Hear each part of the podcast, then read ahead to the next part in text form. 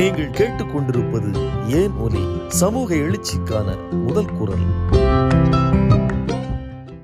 தந்தை பெரியாரனுடைய சமூக நீதி அந்த தத்துவத்தை பற்றி உரையாற்ற வேண்டியது காலத்தினுடைய அவசியமான ஒரு கடமை என்ற காரணத்தினாலே தான் இந்த தலைப்பை எனக்கு கொடுத்திருக்கிறார்கள். நானும் விரும்பி ஏற்றுக்கொண்டிருக்கிறேன். அந்த வகையில் சமூக நீதி என்று வருகின்ற பொழுது நம்முடைய ஆசிரியர் கழக தலைவர் அவர்கள் அடிக்கடி குறிப்பிடுவார்கள். எங்கே சமூக அநீதி இருக்கிறதோ அந்த இடத்தில்தான் சமூக நீதி பற்றிய பேச்சு எழும். அந்த வகையில் சமூக நீதி என்ற சொல் நம்முடைய இந்திய அரசமைப்பு சட்டத்திலேயே இடம்பெற்றிருக்கிற சொல். இந்திய அரசமைப்பு சட்டத்தினுடைய முன்னுரை என்று சொல்லுகிறோமே பிரியாம்பிள். அந்த பிரியாம்பிள் மிக முக்கியமானது. முன்னுரை இல்லாத ஒரு நூல் நூலாகவே கருதப்பட முடியாது என்றெல்லாம் நாம் வைத்து கொண்டிருக்கிறோம். ஒரு பழக்கத்தை பாயிரம் அல்லாது பணுவல் இல்லை என்று. ஆனால் இந்திய அரசமைப்பு சட்டத்தினுடைய முன்னுரை இருக்கிறதே அதிலே தெரிவிக்கப்பட்டிருக்கிற கருத்துகள் தான் இந்த அரசமைப்பு சட்டத்திற்கே அடிப்படையான கருத்துக்கள். மண்டல் குழு தொடர்பான வழக்கு நடந்த பொழுது பேசிக் பிரின்சிபல்ஸ் அதை மாற்ற முடியாது என்கின்ற வாதங்கள் அடிபட்டது உங்களுக்கு நினைவிருக்கும். அது என்ன? அந்த அடிப்படை கூறுகள். அந்த அடிப்படை கூறுகள் தான் முன்னுரையிலே இடம்பெற்றிருப்பவை. அப்படி அந்த அடிப்படை கூறுகளாக நாம் கருதப்படுகிற இந்திய அரசமைப்பு சட்டத்தினுடைய முன்னுரை we the people of India having solemnly resolve to constitute India into a sovereign socialist, secular, democratic republic. And to secure to all its citizens justice, social, economic, political, liberty of thought, expression, belief, faith, and worship, equality of status and of opportunity, and to promote among them all. Fraternity, assuring the dignity of the individual and the unity of the nation. எந்த நோக்கத்திற்காக French புரட்சி அன்றைக்கு தொடங்கப்பட்டதோ அதே நோக்கத்தை நம்முடைய இந்திய அரசமைப்பு சட்டத்திலே எழுதி வைத்திருக்கிறார்கள் அங்கே சமன்மை சமத்துவம் சுதந்திரம் சகோதரத்துவம் என்று பிரெஞ்சுக்காரர்கள் பேசியதுதான் இங்கேயும் இடம்பெற்றிருக்கிறது அதிலே முதன்மையாக கொடுத்திருப்பது ஜஸ்டிஸ் என்னென்ன ஜஸ்டிஸ் என்ன நீதி? சோஷியல் ஜஸ்டிஸ் அடுத்து எக்கனாமிக் ஜஸ்டிஸ் அடுத்தது பொலிட்டிக்கல் ஜஸ்டிஸ் இந்த மூன்று ஜஸ்டிஸையும் இந்திய குடிமக்கள் அனைவருக்கும் அளிக்க வேண்டும் என்பதற்காக இந்திய குடிமக்களாகிய நாம் நாமே முடிவு செய்து நமக்காக ஏற்படுத்தி எழுதி கொண்ட அரசமைப்பு சட்டத்தை நமக்கே அளித்து கொண்டோம். பிறர் யாரும் தரவில்லை. இந்திய வரலாற்றில் ஆயிரத்தி தொள்ளாயிரத்தி பதினாறில் ஒரு முறை ஆயிரத்தி தொள்ளாயிரத்து முப்பத்தைந்தில் ஒரு முறை இந்தியாவுக்கு அரசமைப்பு சட்டங்கள் அளிக்கப்பட்டிருக்கின்றன. அது ஆங்கிலேயர் காலத்தில். ஆயிரத்தி தொள்ளாயிரத்தி பதினாறில் அளிக்கப்பட்டதில் இருந்துதான் ஆயிரத்தி தொள்ளாயிரத்தி இருபதில் மூன்று மாநிலங்களில் தேர்தல் நடந்தது. ஆயிரத்தி தொள்ளாயிரத்து முப்பத்தஞ்சிலே அளிக்கப்பட்ட பிறகுதான் அந்த அரசமைப்பு சட்டத்தின்படிதான் ரெண்டு ஆட்சி நடந்து அதில் ராஜகோபாலாச்சாரியார் ஆயிரத்தி தொள்ளாயிரத்தி முப்பத்தி ஏழிலே தலைமை அமைச்சராக வந்து இந்தியை திணித்த கொடுமை நடந்தது. ஆக அதுவெல்லாம் இன்னொரு ஆளே நமக்கு அளிக்கப்பட்ட அரசமைப்பு சட்டங்கள். ஆனால் இந்த அரசமைப்பு சட்டம் நாமே எழுதி நமக்கே அளித்து கொண்டது. இது எழுதியவர்கள் யார் என்றெல்லாம் நமக்கு தெரியும். இருந்தாலும் நினைவுபடுத்த விரும்புகிறேன். ஆறு பேர் கொண்ட வரைவு குழு எழுதியது. அந்த வரைவு குழுவினுடைய தலைவராக பாபா சாஹேப் அம்பேத்கர் அவர்கள் இருந்தார்கள். அதில் உறுப்பினர்களாக யாரெல்லாம் இருந்தார்கள்? தமிழ்நாட்டை சார்ந்த பார்ப்பனர்கள். மொத்தத்தில் நான்கு பார்ப்பனர்கள் இருந்தார்கள். அல்லாடி கிருஷ்ணசாமி ஐயர் என்கிற ஆந்திரத்து பார்ப்பனர் டி டி கிருஷ்ணமாச்சாரி என்கிற தமிழ்நாட்டு பார்ப்பனர் கோபாலசாமி ஐயங்கார் என்கிற தமிழ்நாட்டு பார்ப்பனர் கே. எம். முன்ஷி என்கிற மராத்தி பார்ப்பனர் குஜராத்தி பார்ப்பனர். அன்றைக்கு ரெண்டும் ஒன்றாக இருந்தது. ஆக இந்த நான்கு பார்ப்பனர்கள் டாக்டர் அம்பேத்கர் அதற்கு அடுத்தபடியாக சையத் சாதுல்லா என்கிற ஒரு இஸ்லாமியர். அதற்கு முன்னதாக ஒருவர் இருந்தார் அவர் எனக்கு உடல்நிலை சரியில்லை என்று பதவியை விட்டு விலகிவிட்ட காரணத்தினாலே சையத் சாதுல்லா அவர்களை போட்டார் சையத் சாதுல்லா என்பவர் அதிகமாக நம்பவர்களுக்கெல்லாம் அறிமுகமாகாத ஒரு இஸ்லாமியராக இருக்கலாம். தோண்டி துருவி பார்த்த பொழுதுதான் எனக்கு நீண்ட நாட்களுக்கு பிறகு அவர் யார் என்று தெரியாத ஒரு நிலை இருந்த நிலை மாறியது. அவர் யார் என்பதை நான் அறிந்து கொண்டேன். அவர் ஒரு நல்ல காங்கிரஸ்காரர் அசாமினுடைய முதலமைச்சராக மூன்று முறை இருந்த காங்கிரஸ்காரர். அவர்தான் இந்திய அரசமைப்பு சட்டம் எவ்வளவு தில்லு முள்ளுகளுக்கு இடையே எழுதப்பட்டது என்பதை அம்பலப்படுத்திய பெரிய மனிதர். டாக்டர் அம்பேத்கர் அவர்கள் அதனை தெளிவு தெரிவிப்பதற்கு அவர் விரும்பவில்லை. அவருடைய நிலை அப்படி. ஆனால் சையத் சாதுல்லா அவர் எழுதியது இன்றைக்கும் கூட நீங்கள் நெட்டிலே போய் இந்திய அரசமைப்பு சட்டத்தை தட்டி பார்த்தீர்களே ஆனால் கடைசி நாளன்று இந்த அரசமைப்பு சட்டத்தினுடைய வரைவு அறிக்கையை முழுக்க எழுதி அதை அந்த அசம்பிளியில் தலைவராக இருந்த ராஜேந்திர பிரசாத் என்கிற அந்த அழுக்கு மூட்டை மனிதரிடத்திலே ஒப்படைக்கிற பொழுது சையத் சாதுல்லா பேசிய பேச்சு பல பக்கங்கள் இருக்கின்றன. அதிலே அவர் தெளிவாக குறிப்பிடுகிறார் இந்திய அரசமைப்பு சட்டம் இன்றைக்கு நாங்கள் கொடுத்திருக்கிற இந்த அரசமைப்பு சட்டம் எங்களாலே ஏழாவது முறையாக எழுதப்பட்டது என்று ஏற்கனவே ஆறு முறை எழுதியிருக்கிறார்கள். ஆறு முறை எழுதிய அரசமைப்பு சட்டம் ஏற்றுக்கொள்ளப்படவில்லை. யாரால்?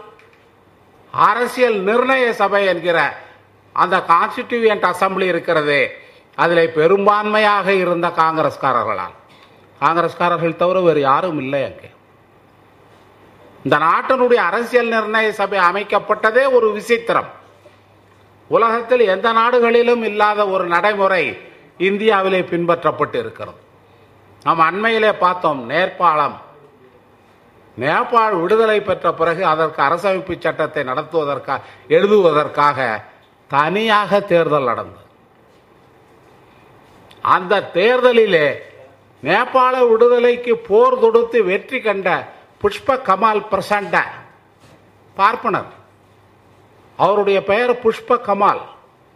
பிரசண்டா என்பதை பின் ஒட்டாக அவர் சேர்த்து கொண்டிருக்கிறார். பார்ப்பன அடையாளம் தன்னுடைய பெயரிலே தெரிவதை அவர் விரும்பவில்லை. காரணம் அவர் ஒரு சரியான கம்யூனிஸ்ட். ஆகவே ஒரு சூத்திர அடையாளம் தன்னுடைய பெயரிலே ஒட்டி கொண்டிருக்க வேண்டும் என்பதற்காக நம்மால் ஜாதி பெயர் போட்டுக்கிறான் பாருங்க. அந்த மாதிரி அவர் பிரச்சண்டா என்கிற ஒரு கற்பனை பெயரை போட்டுக்கொண்ட அந்த மனிதன். ஆனால் விடுதலைக்கு அவரை பயன்படுத்தி கொண்ட நேபாளத்து மக்கள் அரசமைப்பு சட்டம் எழுதுவதற்கு அவரை பயன்படுத்தி கொள்ள தயங்கினார்கள். அதை நாம் பார்த்தோம். போதுமான பெரும்பான்மை அவருடைய கட்சிக்கு கிடைக்கவில்லை. மூன்று நான்கு முறை அந்த கான்ஸ்டிடியூவன்ட் அசம்பிளிக்கான தேர்தல் நடந்து அது சரியாக நிறைவேற முடியாத ஒரு சூழல் இன்னமும் இருந்து கொண்டிருக்கிறது. இடைக்கால ஏற்பாடாக ஒரு ஆள் இந்த நேபாளத்தில் எப்படி நேரு குடும்பம் இந்தியாவை கெடுத்து கொண்டிருக்கிறதோ அதை போலவே நேபாளத்தில் கொய்ராலா என்கிற ஒரு குடும்பம். நம்முடைய ம என்னதான் அந்த அம்மா பேர் மனிஷ் கொய்ராலாவா? ஒரு சினிமா நடிகை. அவங்க அந்த குடும்பத்தை சார்ந்தவங்க தான். அந்த குடும்பத்தை சார்ந்தவர்கள் தான் பிரதம மந்திரியாக வருவது என்கிற ஒரு நடைமுறையை அங்கே வைத்து கொண்டிருக்கிறார்கள். அவர் இடைக்கால பிரதமராக இருக்கிறார். இன்னமும் அரசமைப்பு சட்டம் எழுதப்படவில்லை. அதை போலவே தென்னாப்பிரிக்க விடுதலை. நெல்சன் மண்டேலா இருபத்தைந்து ஆண்டு காலம் சிறையிலே வா வதிந்து அவர் விடுதலையை பெற்று தந்த பிறகு அதற்கு இந்தியா ஒரு தென்னாப்பிரிக்க அரசமைப்பு சட்டத்தை எழுதுவதற்கு அவர்கள் ஒரு வேறு ஏற்பாட்டை செய்தார்கள். எழுதுவதற்கு சில அரசியல் சட்ட விற்பனர்களை உலகத்திலிருந்து மூன்று பேரை தேர்ந்தெடுத்தார்கள். அதிலே ஒருவர் நம்முடைய கர்நாடகத்தினுடைய தலைமை அரசாங்க தலைமை வழக்குரைஞராக இருக்கிறவர். நம்முடைய த தமிழர் தலைவருக்கெல்லாம் நெருங்கிய நண்பர். அவரெல்லாம் எழுதி கொடுத்தது தான் அங்கே இருந்து கொண்டிருக்கிறது. ஆனால் இந்தியாவிலே நாம் எழுதி ராஜேந்திர பிரசாத்திலே கொடுத்தது ஏழு தடவை எழுதி கொடுத்ததற்கு காரணம் அதற்கு ஓட்டளிக்க வேண்டிய காங்கிரஸ்காரர்களுடைய ஒவ்வொருவருடைய விருப்பத்திற்காகவும் அது திருத்தி திருத்தி எழுதப்பட்டது. அப்படி எழுதப்பட்ட காரணத்தினாலே தான் அது ஒரு சரியான இறுக்கமான அரசமைப்பு சட்டமாகவும் இல்லாமல் இலக்கமான அரசமைப்பு சட்டமாகவும் இல்லாமல் ரெண்டும் கலந்த மாதிரியான அரசமைப்பாக சட்டமாக இருக்கிறது என்று ஐவர் ஜென்னிங்ஸ் என்ற ஒருவர் நான் அந்த அரசமைப்பு சட்டத்தை தேர்வுக்காக படித்த பொழுது அதையெல்லாம் படித்து தொலைத்தேன். அவர் குறிப்பிட்டிருக்கிறார் இந்திய அரசமைப்பு சட்டத்தை பற்றி. இந்திய அரசமைப்பு சட்டம் தான் உலகத்தில் இருப்பதிலேயே மிக நீளமான அரசமைப்பு சட்டம். அப்படிப்பட்ட இந்த அரசமைப்பு சட்டத்திலே இந்த வாசகங்கள் இடம்பெற்றன என்று சொன்னால் இந்த வாசகங்கள் இடம்பெற்றதற்கு மூல காரணமாக இருந்தவர் ஜவஹர்லால் நேரு. அவர் அதற்கு முன்னதாகவே ஆயிரத்தி தொள்ளாயிரத்தி நாற்பத்தி ஏழு ஜனவரி இருபத்தி ரெண்டாம் தேதி அரசியல் நிர்ணய சபையிலே பேசுகிற பொழுது adequate safeguards be provided for minorities backward classes tribal areas and depressed and backward என்று. போதுமான பாதுகாப்புகள் இந்த இந்திய அரசமைப்பு சட்டத்திலே செய்யப்படும் என்ற உறுதியை வாக்குறுதியை ஜவஹர்லால் நேரு தந்திருக்கிறார் நாற்பத்தி ஏழிலேயே ஆயிரத்தி தொள்ளாயிரத்தி நாற்பத்தி ஆறிலே நடைபெற்ற ஒரு இடைக்கால அரசாங்கத்தினுடைய தேர்தலை வைத்து அந்த இடைக்கால அரசாங்கத்தில் தேர்ந்தெடுக்கப்பட்டவர்கள் அத்தனை பேரும் அரசியல் நிர்ணய சபை உறுப்பினர்கள். பெரியார் அன்றைக்கே எதிர்த்தார். இது அரசியல் நிர்ணய சட்டத்தை எழுதுவதற்காக நடத்தப்பட்ட தேர்தல் அல்ல. அடுத்து இந்த யுனிவர்சல் சஃபரேஜ் என்று சொல்வார்கள். உலக அளவிலே இருக்கிற வாக்குரிமை இருபத்தோரு வயதானவர்களுக்கு வாக்குரிமை என்ற அன்றைக்கு. இன்றைக்கு அது பதினெட்டு வயது. இது உலகம் முழுக்க இருக்கிற நடைமுறை. அப்படிப்பட்ட வயது வந்தோருக்கு வாக்குரிமை அளித்து நடத்தப்பட்ட தேர்தல் அல்ல. நாற்பத்தி ஆறில் நடத்தப்பட்ட தேர்தல் எத்தனை பேர் வாக்களித்தார்கள் தெரியுமோ? ஆயிரத்தி தொள்ளாயிரத்தி இருபதில் இங்கே கடலூர் சுப்ராயல் ரெட்டியார் ஜஸ்டிஸ் கட்சியினுடைய முதலமைச்சராக தேர்ந்தெடுக்கப்பட்ட தேர்தலிலே ஓட்டு போட்டவர்கள் நூத்தி ஐம்பதுக்கும் குறைவானவர்கள். அவ்வளவு பேர் தான் அந்த மாதிரி தான் வாக்காளர் உரிமை இருந்தது. ஜவஹர்லால் நேருவனுடைய ஒரு மகத்தான சாதனை வயது வந்த அனைவருக்கும் வாக்குரிமை என்று விடுதலை பெற்ற நாட்டிலே அவர் அறிவித்ததுதான். எனவே அப்படிப்பட்ட நிலை இல்லாமல் பணம் படைத்தவன் பட்டதாரி வரி கட்டுபவன் இவர்களுக்கு மட்டுமே வாக்குரிமை கொடுத்து அதிலே கொஞ்சம் ஹேண்ட் பிக்டு என்று சொல்வார்களே அப்படி ஆட்களை அள்ளி கொண்டு போகிற ஒரு தேர்தல் அதனாலே தான் பார்ப்பனர்களே வெற்றி பெற்ற தேர்தல் அப்படிப்பட்ட தேர்தல் முறையிலே தேர்ந்தெடுக்கப்பட்ட இடைக்கால சர்க்கார் அத நாடாளுமன்ற உறுப்பினர்கள் தான் அரசியல் நிர்ணய சபை உறுப்பினர்கள். இது இந்திய மக்களை பிரதிநிதித்துவப்படுத்துகிற ஒரு அரசியல் நிர்ணய சபையாக நான் ஏற்றுக்கொள்ள முடியாது என்று பெரியார் அன்றைக்கே சொன்னார். ஆனால் வேறு வழி இல்லை. அவர்களிடத்திலே தான் எல்லாம் இருந்தது. வெள்ளைக்காரர்கள் கூட அவனைத்தான் நம்பினார்கள். நம்முடைய நீதி கட்சியிலேயோ அல்லது தலைவர் தந்தை பெரியார் அவர்களுடைய அணுகுமுறையோ அவர்களுக்கு ஏற்றுக்கொள்ளவில்லை. அப்படிப்பட்ட நிலையில் அந்த அரசியல் நிர்ணய சபை அமைக்கப்பட்டு அதிலே ஜவஹர்லால் நேரு உரையாற்றுகிற பொழுது கொடுத்த உறுதிமொழியினுடைய அடிப்படையிலே தான் இந்த சமூக நீதி என்பது இதில் தேர்ந்தெடுக்கப்பட்டிருக்கு சேர்க்கப்பட்டிருக்கிறது. இந்த சமூக நீதி என்ன என்பதற்கு இந்தியாவினுடைய உச்ச நீதிமன்றம் ஒரு விளக்கம் கொடுத்திருக்கிறது. நம்முடைய அம்பேத்கர் அவர்கள் பிரிட்டன் நாட்டினுடைய எழுதப்படாத அரசமைப்பு சட்டத்தை அப்படியே ஒட்டி இந்திய அரசமைப்பு சட்டத்தை எழுதினார். ஒரே ஒரு விஷயத்தில் மட்டும் அமெரிக்க மாடலை பின்பற்றினார். இந்த அமெரிக்க மாடல் என்னவென்று சொன்னால் அங்கே நீதிமன்றம் என்று சொல்லப்படுகிற வழக்கு மன்றம் இருக்கிறதே அது உச்சம்.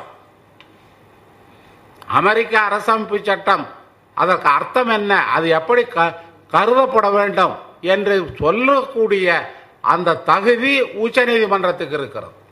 அவர்கள் என்ன சொல்கிறார்களோ அதுதான் சட்டம். இந்தியாவிலும் அதுவே. உச்சநீதிமன்றம் என்ன சொல்லுகிறதோ அதுதான் சட்டம்.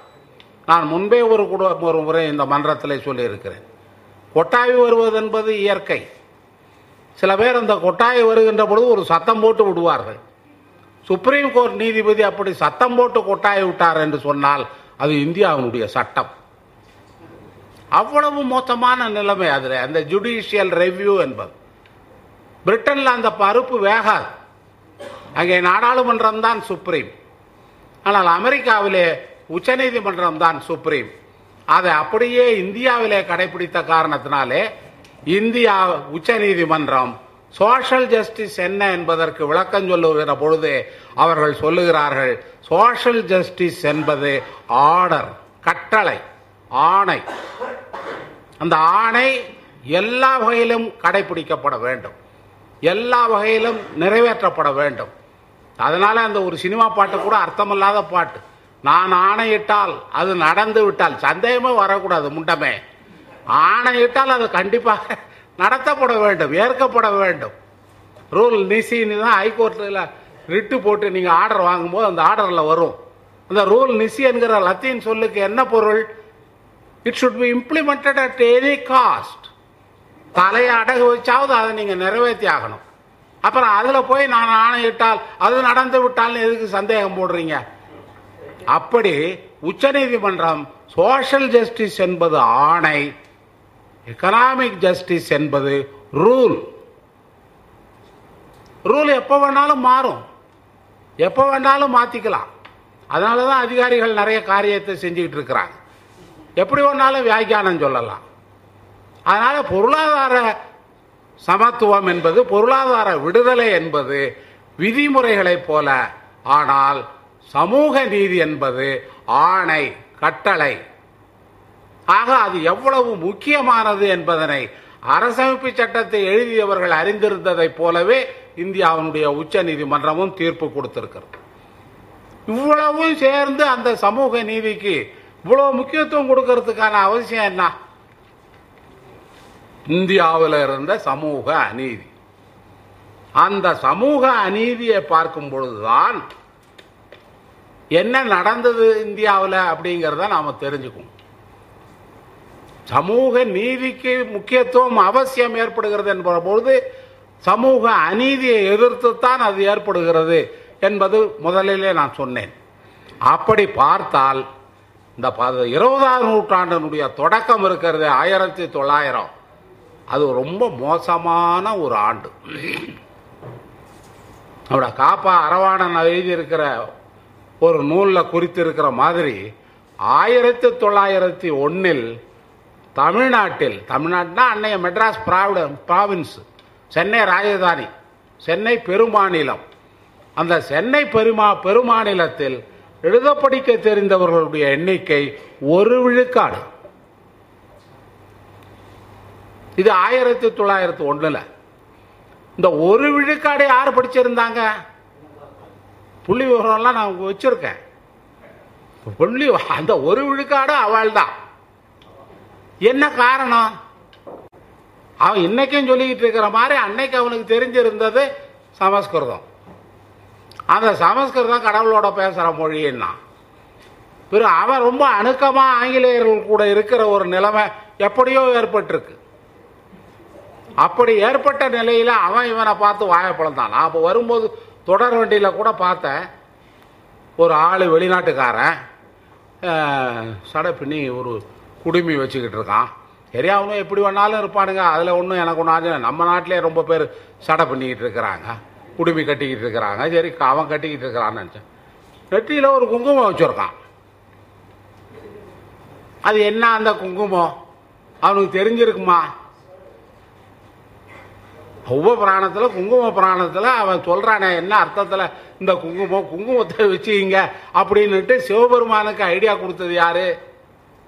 சிவபெருமான் ஏன் குங்கு- குங்குமம் வச்சிருக்கிறாரு? அந்த குங்குமத்தை ஏன் நம்மால் வச்சுக்கிட்டு இருக்கான்? அந்த குங்குமத்தை வைக்கிறதுக்குன்னே ஒரு ஆள் மடம் வச்சுக்கிட்டு இருக்கானே? மேல்மருவத்தூரில் பங்காருன்னு ஒருத்தன். அவன் வந்த பிறகு குங்குமம் வைக்கிறது நிறைய ஆகிப்போச்சு அடுத்தது இப்போ எல்லாரும் சொல்கிற மாதிரி வெள்ளை ஆடை என்பது எப்படி அரசியல்வாதிகளுக்கு ஒரு சீருடை அப்படிங்கிற மாதிரி கருதப்படுகிறதோ அதுபோல ஒரு குறிப்பிட்ட அரசியல் கட்சிக்காரர்களாக இருந்தால் நெத்தியில் குங்குமம் இருந்தால் தீரணும். இல்லைன்னா அவன் எம்எல்ஏவுக்கும் டிக்கெட் கிடைக்காது மந்திரியாகவும் இருக்க முடியாது. அப்படி ஒரு கட்சியே இருந்துகிட்டு இருக்கு. அதை பார்த்தானே என்னமோ தெரியல அந்த ஆள் அவன் நெத்தியில் ஒன்று வச்சுக்கிட்டு இருக்கான். இப்படி அவர் இண்டியனைஸ்டு ஆயிட்டார். அல்லது ஹிந்துவைஸ் ஆயிட்டார். இந்து மதத்தை சார்ந்தவராக ஆயிட்டார். அப்படி எந்த வகையிலையோ ஆங்கிலேயர்கள் பார்ப்பனர்களோடு நெருக்கமாக இருந்து இவன் ஏதோ சமஸ்கிருதம் படிச்சிருக்கிறான் அப்படிங்கிறதுனால இவன் ரெண்டு சமஸ்கிருதத்தில் சொன்னதை. இதை முத முதல்ல சமஸ்கிருதத்தில் ஆய்வு நடத்தினவெல்லாம் அவன்தான். பிள்ளைக்காரன்தான். தான் தான் அதை வெளியவே காட்டலையே. பார்க்கக்கூடாது படிக்கக்கூடாது கேட்கக்கூடாதுன்னா படிக்கக்கூடாதுங்கிறதுக்கு வழி கிடையாது. அதுக்கு புத்தகம் கிடையாது. அது எழுதா கிளவி அது எழுத்தே கிடையாது அந்த மொழிக்கு. அதை தான் தூக்கி வச்சு ஆடிக்கிட்டு இருக்கிறார் நம்ம மோடி. நாற்பதாயிரம் பேர் பேசுறதாக சொல்லிக்கிட்டு இருக்கிறாங்க. அப்படி எழுத்தே இல்லாமல் இந்தி எடுத்த தேவநாகரி எடுத்த கடன் வாங்கி அதை அந்த மொழியை எழுதிக்கிட்டு இருக்கிறான். அந்த மொழியில என்னென்னமோ இருக்குன்ட்டு அவன் அவன் சொன்னான் அவங்ககிட்ட என்னத்தையோ கொடுத்தா அவனும் அதை படிச்சு விட்டு என்ன சொன்னானுங்க? உங்களுக்கு தெரியும் மனு தர்மத்தை இங்கிலீஷில் மொழிபெயர்த்தவன் யாரு? கல்கத்தாவில் கவர்னராக இருந்த வில்லியம் ஜோன்ஸ். ஆக்ஸ்போர்ட் பல்கலைக்கழகத்தில் அந்த வில்லியம் ஜோன்ஸுக்கு சிலை வச்சிருக்கான் பித்தளை சிலை அந்த பித்தளை சிலையில் வில்லியம் ஜோன்ஸ் கையில் ஒரு புத்தகம் கொடுத்துருக்கான். அந்த புத்தகம் மனு நூல். ஆக்ஸ்போர்ட் பல்கலைக்கழகத்துக்கு போய் இருக்குது அது. அது மாதிரி இன்னைக்கு பெரிய சர்ச்சைக்கு ஆளாகி இருக்கிற அந்த கீதை. அதை படித்தவன் அதை மொழிபெயர்த்தவன் எல்லாம் அவன்தான். அது போலவே அந்த சான்ஸ்கிரிட் அதுதான் அவங்க இந்த ஆரியர்களுடைய மொழி. இங்கே இருந்தவன்லாம் திராவிடர்கள். அப்படிங்கிறதுக்கு முதல்ல வித்த போட்ட ஆள் மேக்ஸ் முல்லர். அவன் இந்தியாவுக்கு வந்தவனே கிடையாது. அவன் ஜெர்மன்லேயே உட்காந்துக்கிட்டு என்னத்தையும் எழுதலாம். அதை தூக்கி வச்சிங்கன்னா ஆடிக்கிட்டு இருந்தான். அமெரிக்காவில் இருந்து அமெரின்னு ஒருத்தன் அவன் அதை சொல்லிக்கிட்டு இருந்தான். அவங்க ரெண்டு பேரையும் இவங்க தூக்கி வச்சு ஆடிக்கிட்டு இருந்தாங்க. ஆரியமாயை படிச்சு பாருங்க. அண்ணா போட்டு இவனோட கிழி கிழின்னு கிழிச்சிட்டு அப்புறம் சொல்லுவார் நான் அதெல்லாம் சொல்லி நான் நிரூபிக்கிற வரைக்கும் நீங்கள் வேணாக்கா முல்லர் பெருமை பேசிக்கிட்டு இருங்க அமரி அளித்த மந்திரத்தை ஜபிச்சுக்கிட்டு இருங்க அப்படின்னு கிண்டலாக எழுதியிருப்பார். இப்போ என்னங்கிறான் மேக்ஸ் முல்லரையே போட்டு அடிக்கிறான். நம்ம ஆர்எஸ்எஸ்காரன் ஆரியர் திராவிடருங்கிறத வேற்றுமையை உருவாக்கி வச்சு விட்டாங்கிறான். என்ன காரணம்? அங்கிருந்து வந்தவன் இவன் அப்படிங்கிறத அதில் அவன் எழுதியிருக்கான். வந்தேரிகள் அப்படின்னும் போது அதனால தானே இந்த நாட்டினுடைய பூர்வ மக்களை ஆதி திராவிடர்னு திராவிடர் இயக்கத்தினுடைய தொடக்கம் வரும்போது திராவிடர்ன்ற பெயரை வச்சாங்க. ஆதி திராவிடருங்கிற பெயர் எப்படி வந்தது? அவங்க தான் இந்த மன்னனுடைய ஆதி மக்கள் அப்படிங்கிறதுனால தான் அப்படி ஒரு ஆதி திராவிட மகாஜன சபா. ஒரு பைசா தமிழன் ஒரு பைசா பறைய இப்படி நல்லா பெயர் வைக்கிறதுக்கான உத்வேகம் அதனால தான் வந்தது. அது அல்ல இன்னும் விரிவாக பின்னாடி சொல்கிறாங்க அப்படிப்பட்ட நிலையில் இந்த ஒரு மேக்ஸ் முல்லரனுடைய தேதி ஆர்எஸ்எஸ் காரங்க இன்றைக்கும் கூட ஆதிவாசிங்கிற சொல்ல பயன்படுத்த மாட்டான். இந்த காந்தின்னு ஒரு ஆள் இருந்தார் பாருங்க. ஆதி திராவிடர்களுடைய முழு எதிரி. ராகுல்ஜி எழுதியிருப்பார். வால்கா முதல் கங்கை முதல் கங்கை வரைங்கிற நூலை படிச்சு பாருங்க. எங்களுக்கு சரியான எதிரி யாருன்னா கிருஷ்ணனும் காந்தியும் தான் இப்ப ரெண்டு பேர் தான் அதை மேலும் மேலும் ஆணி அடிச்சு அதை உறுதிப்படுத்திட்ட ஆட்கள். சாதுர்வர்ணம் மயாச்சிஷ்டம்னு அவன் சொல்லிட்டு போயிட்டான். இந்த ஆள் வந்து க- ஹரிஜன் பேரை வச்சுட்டு போயிட்டார். அதுக்கு கேட்டாங்களே நம்ம தோழர்கள் கேட்குறாங்களே ஏன் சிவஜன்னு வைக்கல? சிவனும் இங்கே தமிழ்நாட்டில் பார்த்தீங்கன்னா சிவனுக்கு தான் மரியாதை. இவன் நம்ம ஆளுங்கள்லாம் என்னென்னா தென்னாடுடைய சிவனே போற்றி எந்நாட்டவருக்கும் இறைவா போற்றின்னு. நம்ம நாவலர் கூட நல்ல கிண்டலாக சொல்லுவார். ஆமாம் ஆஸ்திரேலியாவுக்கும் இவர் தான் கடவுள்னு. அப்படி எல்லா நாட்டுக்கும் இவர் தான் கடவுள்னு சொல்லப்படுபவர் சிவன். ஆனால் வடக்க கிடையாது. வடக்க யாருக்கு மரியாதைன்னா ஹரிக்கு தான் விஷ்ணுவுக்கு தான் இங்கே கூட நான் முன்னாடி கூட சொல்லியிருக்கேன். இங்கே நாம் சைவ ஹோட்டல்னு சொல்லிக்கிட்டு இருக்கிறத வடக்க போனீங்கன்னா வைஷ்ணவ ஹோட்டல்னு தான் போர்டில் வச்சுருப்பான். சைவம்னா என்னன்னு அவனுக்கு தெரியாது. இங்கே சைவம் அசைவம்னு போட்டு வச்சுக்கிட்டான். சைவம் அசைவம் எப்படி வந்தது வருது. சொல்கிறேன் அதையும். முன்னாடியே நான் சொன்னது தான் அந்த மாதிரி அந்த செய்திகள். அப்படி மேக்ஸ் முல்லர் கருத்தையே இப்போ இவங்க எதிர்க்கிறாங்கன்னா இவங்க கைவர் போலன் கணவாய் வழியாக உள்ளே வந்தவர்கள் ஆரியர்கள் அப்படிங்கிற செய்தி வெளியே வந்தது. அவங்களுக்கு அவமானமாக இருக்கு. அதனால் இன்றைக்கி அதை மாற்றுறாங்க அதை ஏற்றுக்கொள்ள மறுக்கிறார்கள். அது வேற இன்னும் கொஞ்சம் விரிவாக போக போக வரும். அப்படி ஒரு மோசமான நிலைமை இந்த மண்ணில் எப்போ இருந்ததுன்னா ஆயிரத்தி தொள்ளாயிரத்தி ஒன்றில் ஒரு விழுக்காடு நாம் படிச்சிருந்தோம். ஆயிரத்தி தொள்ளாயிரத்தி நாலில் நண்பர்களே எப்பவும் ஒரு வினைக்கு எதிர்வினை இருக்கும். ஆயிரத்தி தொள்ளாயிரத்தி ஒம்போதில் நம்முடைய தோழர்கள் மெட்ராஸ் நான் பிராமின் அசோசியேஷன் ஆரம்பித்தாங்க வரலாறு நமக்கு தெரியும். திராவிடர் இயக்க நூற்றாண்டு கொண்டாடும் போது அதெல்லாம் நாம் பேசியிருக்கோம். ஆயிரத்தி தொள்ளாயிரத்தி ஒன்பதில் திடீர்னு ரெண்டு வக்கீலுக்கு ஏன் அந்த சங்கம் ஏற்படுத்தணுன்ற ஆசை வந்தது? என்ன வந்தது? இந்த எதிர்வினைக்கு என்ன காரணம்? ஏற்கனவே ஒரு வினை நடந்திருக்கு. அது என்ன? ஆயிரத்தி தொள்ளாயிரத்தி நாலில் ஆனி ஒரு அம்மா வந்தாங்க. அனி தெரியும் உங்களுக்கு. ஐரிஷ் பார்ப்பனத்தின்வார் டாக்டர் நாயர். அவர் அவர் நடத்தின பத்திரிகையில் ஆன்டிசெப்டிக் அப்படிங்கிற பத்திரிகையில் அந்த அம்மாவை பற்றி கூட எழுதினார். இந்த அம்மா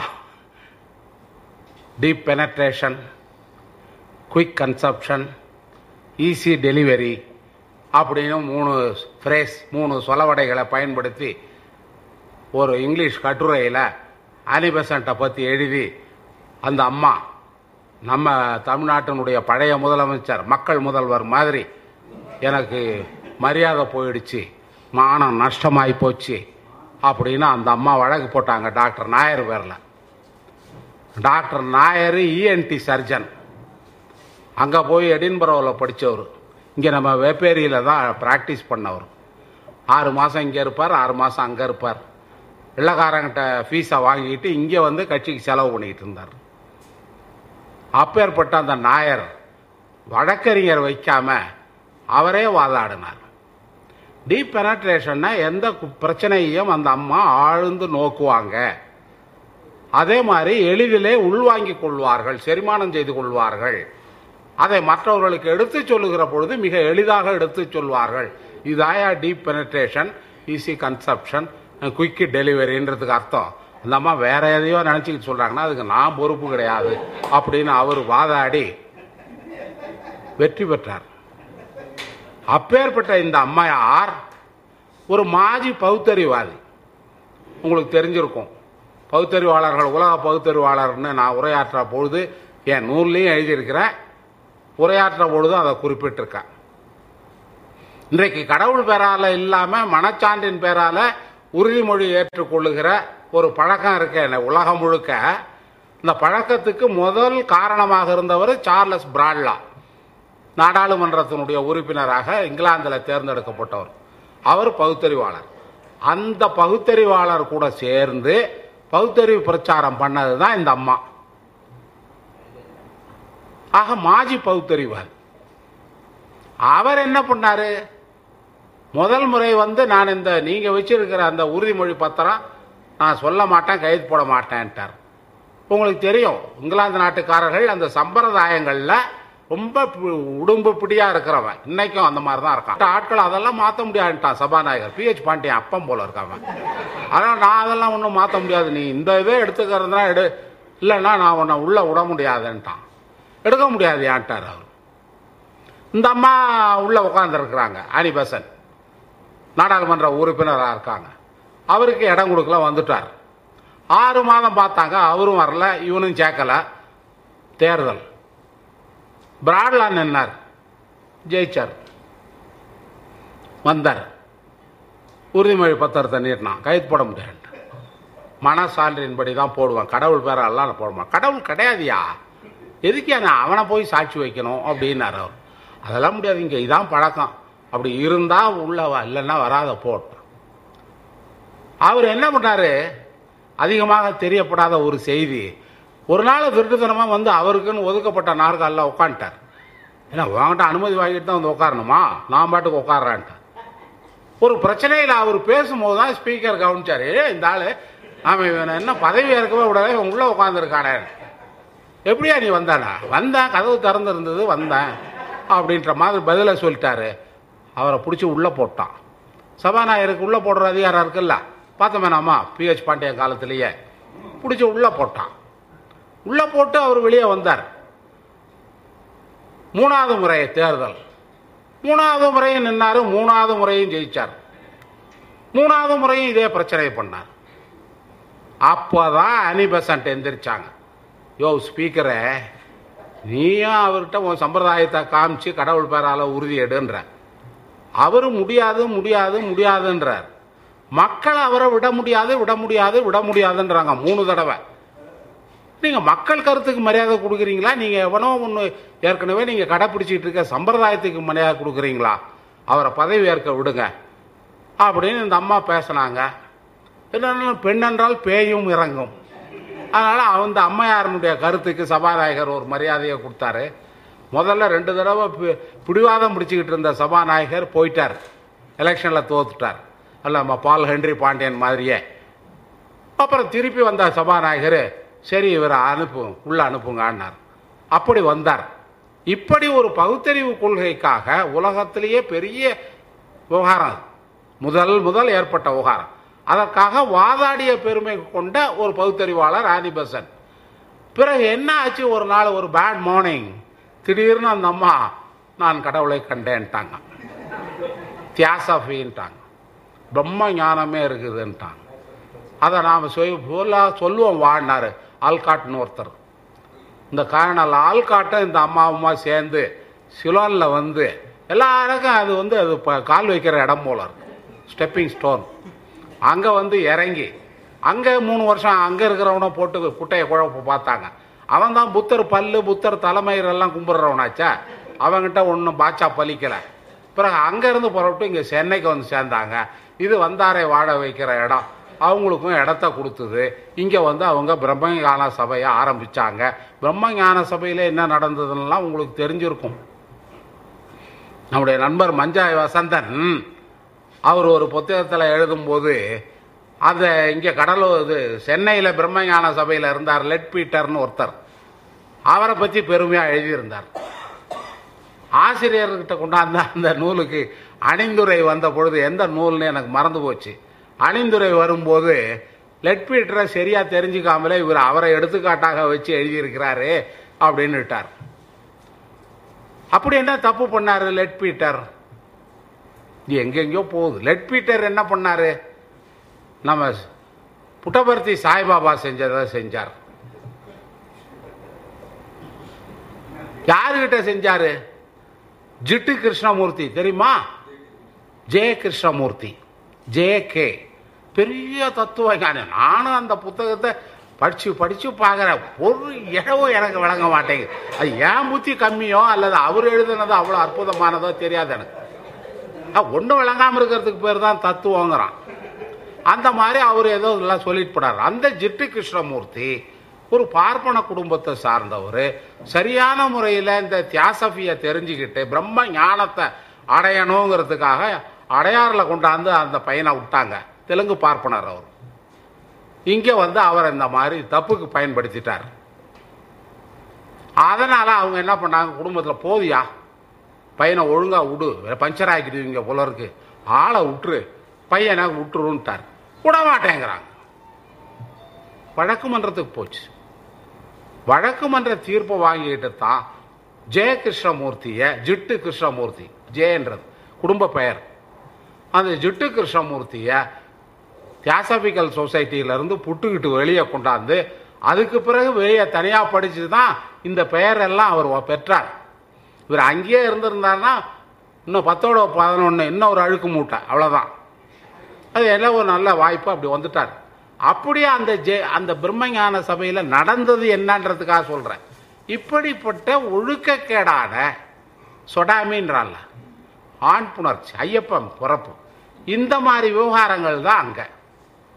அப்பேற்பட்ட பிரம்மஞான சபை அந்த அம்மா இங்க வந்து சேர்ந்து அவங்க செஞ்சது என்ன தெரியுமா முதல்ல? நான் இவ்வளவு தூரம் அந்த அம்மாவை கண்டனம் செய்து பேச வேண்டிய தேவையே கிடையாது. ஏன் அவங்க செஞ்ச ஒரு காரியத்தினால இவ்வளவும் நான் பேச வேண்டியதா இருக்கு? அங்கிருந்து இங்க வந்து உட்காந்துக்கிட்டு என்ன பண்ணாங்க? நாலு வர்ணம் நியாயம்னாங்க. பதாதா நாலு வர்ணம் நியாயம்னு சொன்னாக்கா பிராமணாலெல்லாம் அப்படியே ஏந்துவாங்களே. காலை தரையிலே நடக்க விட மாட்டான். இவன் தலையிலேயே தூக்கிட்டு போவான். அதோட அடுத்த காரியம் சமஸ்கிருதம் சொல்லி கொடுக்கறதுக்கு பள்ளிக்கூடம் தொடங்கினாங்க. என்ன காரணம் அது? அங்கிருந்து இங்க வந்து இவங்களுக்கு என்ன அக்கறை இங்க? அவங்கள பிடிக்கிறாங்க. அவங்க தான் யார்? இங்கிலீஷ்காரன் சொல்கிறான் பாருங்க. இன்டெலிஜென்சியா அறிவு ஜீவிகள். அந்த அறிவு ஜீவிகளை நம்ம பக்கம் முடிச்சுக்கிட்டோம்னா நம்ம பொழப்பு நம்ம பிசினஸ் சரியாக நடக்கும் அப்படின்னு அந்த அம்மையார் நினச்சிக்கிட்டு பார்ப்பனர்களை கைக்குள்ளே போட்டு நால்வர்ணத்தை நியாயப்படுத்தி சமஸ்கிருதத்தை கற்றுக் கொடுத்து அடுத்தது ஒரு காரியம் ஆரிய முறைகள் இருக்கு பாருங்க. ஆரியன் பிஹேவியர் இந்த ஆரியன் பிஹேவியருக்காக ஒரு சங்கம். ஆரியன் பிஹேவியர் என்ன? நான் ட்ரெயினில் பார்த்தேன்னு சொன்னேன். ஒரு பய நெத்தியில் குங்குமம் வச்சுருந்தான் வெள்ளக்காரன்ட்டு. அதான். என்ன ஏதுன்னு தெரியாமலே அவன் செஞ்சுக்கிட்டு இருப்பான். அப்படிப்பட்ட இந்த காரியங்கள் எல்லாம் செய்யறதுக்காக ஒரு சங்கத்தை ஆரம்பிச்சாங்க. இதுவரை இந்த மண்ணில் அப்படி நடக்காத ஒரு செய்தி. புஷ்யமித்திர சுங்கம் கூட நம்ம அசோகனுடைய பேரன் கொள்ளு பேரனான பிரகத்திரனை சீவிட்டான். படைகளை பார்க்க வரும்போது. இவர் சேனாதிபதி. நம்ம ஆளுகளுக்கு மூளையே கிடையாது. பாப்பானுக்கும் கத்திக்கு என்னங்க தொடர்பு? அவன் வாழை எடுத்து அவன் சண்டை போடுவான்னு நினச்சிக்கிட்டு அவனை தளபதியாக வச்சிருக்கான். நீங்கள் நம்ம சாண்டில்யன் கதையிலெல்லாம் படிச்சிருப்பீங்களே மகா மண்டலாதிபதி என்பார். ஆறுனா இவர் தான் பிரம்மரா மாராயர். பிரம்மராயர் தான் மகாமண்டலாதிபதி. பெரிய சேனாதிபதி யாருன்னாக்கா ஐயர். அப்படி அந்த பிரகத்தரனை வச்சிருந்தான். இவனை சீவிட்டான். சீவி தான் அவன் நந்த வம்சத்தை ஆரம்பிச்சான். அசோகர் யாரு? மௌரிய வம்சத்தினுடைய மகத்தான மனிதர். இன்னைக்கும் பாருங்க எந்த பார்ப்பானாவது எந்த பார்ப்பானாவது? ஹிஸ்ட்ரி படித்த ஹிஸ்ட்ரி ப்ரொஃபஸராக இருக்கிற எவனாவது அசோகனை பத்தி பேசுவானா? குப்தர் காலத்தை தான் பேசுவான். குப்தர் காலம் பொற்காலம். எனக்கு பள்ளிக்கூடத்தில் அதான் சொல்லி கொடுத்தான் உங்களுக்கும் அதான் சொல்லி கொடுத்தான். குப்தர் காலம் பொற்காலம் தான். ஆமா. யாருக்கு? அவளுக்கு. நமக்கு என்ன உலகத்தினுடைய முதல் சூத்திர பேரரசு மௌரிய பேரரசு. அவன் சத்திரியனா? இல்லை பாப்பானா? சூத்திர அசோகன். அந்த முதல் சூத்திர பேரரசை ஒழிச்சு கட்டினது யாருன்னா புஷ்யமித்ர சுங்கன். பிறகு அவனுக்கு துணையாக இவர் நம்ம சாணக்கியரெல்லாம் வந்து சேர்ந்துக்கிட்டு நந்த வம்சத்தை ஆரம்பித்து என்ன செஞ்சான்? அவன் ஒரு மன்னரை சாகடிச்சிட்டு இன்னும் ஒரு மன்னராட்சியை உருவாக்கி அந்த ஒரு வம்சத்தை உருவாக்குறதுல கூட எனக்கு கோபம் இல்லை. பௌத்த மதத்தை சேர்ந்தவன் ஒரு தலையை கொண்டாந்தின்னா நூறு பவுனுன்னா. செஞ்சானா இல்லையா? இந்த வரலாறு எங்கேயாவது நம்ம ஆட்கள் சொல்லி கொடுத்துருக்காங்களா? சும்மா ஆட்டுக்குட்டியை தூக்கி தோலில் போட்டுக்கிட்டு போனாரு. யார் கௌதம புத்தர்? உயிர்களை கொல்லக்கூடாதுன்னாரு. ஆசையை விட்டுடுன்னாரு. ஆசை தான் அத்தனைக்கும் அடிப்படைனாரு. அதனால் அவர் துறவு பூண்டு போனாரு. அவர் எப்படி செத்தார் புத்தர் எப்படி எண்பது வயசுல குஷிங்கிற நகரத்தில் மகா நிர்வாணம் பரிநிர்வாணம் அடைந்தார்ன்றம எப்படி அவர் இறந்தார்? அவர் சாப்பிட்ட பன்றிக்கறி செரிக்காததுனால இறந்தார். அப்படின்னா என்ன? அவர் சாப்பிட்டார். இறைச்சி சாப்பிட்டார். நமக்கு என்ன சொன்னா? ஐயோ இந்த ஆட்டெல்லாம் பலியிடுறதுக்காக இட்டுக்கிட்டு போகிறான் அதனால் போய் பிம்பிசாரங்கிட்ட போய் ஆட்டை குட்டியை தோளில் போட்டுக்கிட்டு போய் இவர் நியாயம் கேட்டாருந்தா எனக்கு பள்ளிக்கூடத்தில் சொல்லி கொடுத்தான். ஆட்டை யாகத்தில் பலி கொடுப்பதை புத்தர் எதிர்த்தார். அஜமேத யாகம் பண்ணாம பாருங்க. அதை எதிர்த்தார். ஏண்டா நெருப்பில் போட்டு அதை வதைக்கிறேன்னார். அதை சாகடித்து யாகம் பண்ணுறேங்கிறிய அதன் வாயிலாக ஓ அது நேராக சொர்க்கத்துக்கு போகுது. வாய சொல்ல. பேசாத.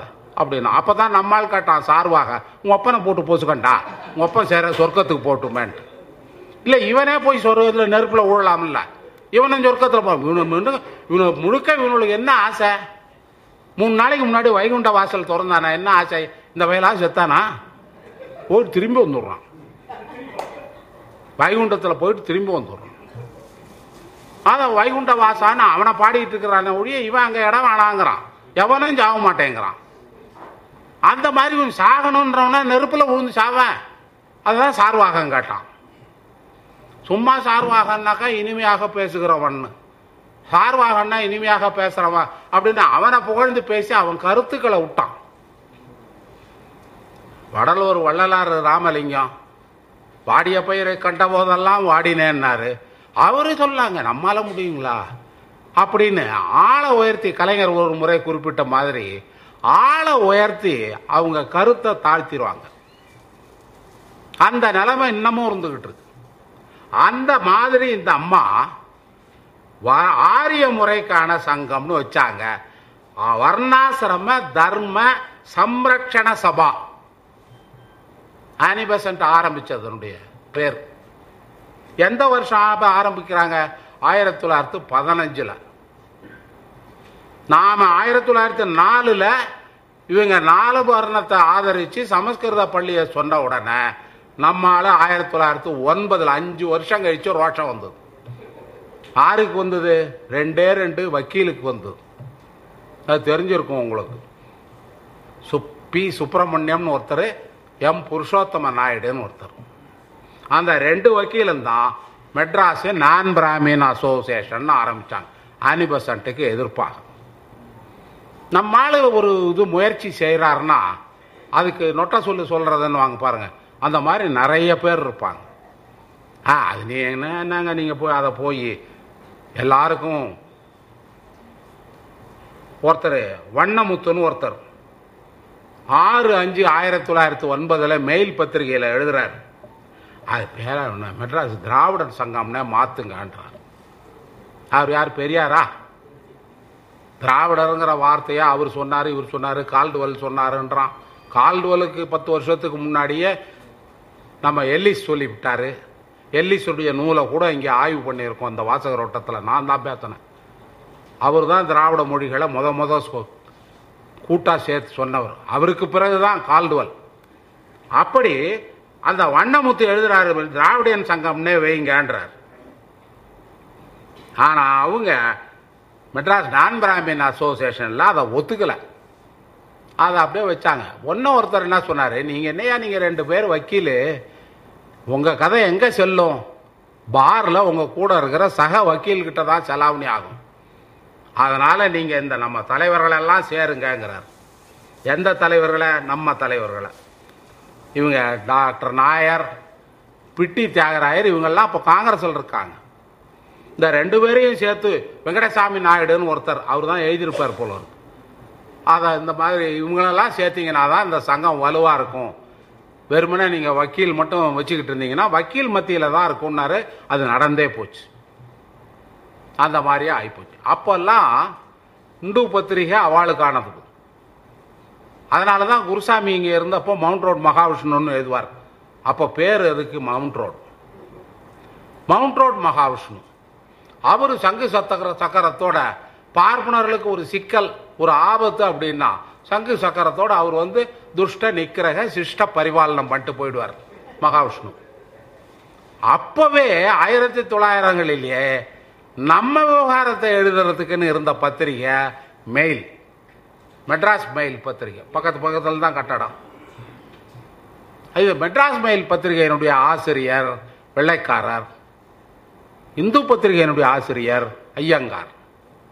அதனால் அவங்க அவங்க ஜாதி இவர் நியூட்ரல் இவர் நியூட்ரலாக இருக்கிறதுக்கு நமக்கு ஒரு முக்கியத்துவமும் மரியாதையும் கொடுத்ததுக்கு என்ன காரணம்னா நாம் ஆங்கிலேயர்களை ஆதரித்தோம் அதனால் வெள்ளைக்காரர் பத்திரிகை நடத்துகிறவர் நமக்கு விளம்பரம் தந்தார்.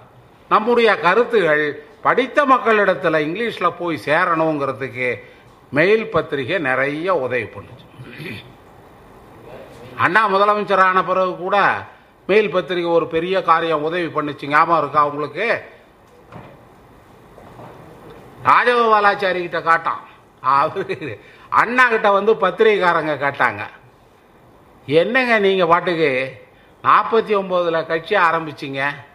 பதினெட்டே வருஷத்தில் அறுபத்தி ஏழில் நீங்கள் ஆட்சியை பிடிச்சிட்டிங்களே. இவ்வளோ சீக்கிரம் ஆட்சிக்கு வந்துட்டீங்களே அப்படின்னு வாய பொழந்துங்கன்னு பத்திரிகை நிருபர்கள் கேட்டாங்க. தப்புயா நீ சொல்கிறது நான் இருக்கிற இந்த திராவிட முன்னேற்ற கழகம் இருக்க இதுக்கு வரலாறு ஆயிரத்தி தொள்ளாயிரத்து பத்தில் இருந்து இருக்கு நீதி கட்சியினுடைய நீட்சி தான் இது.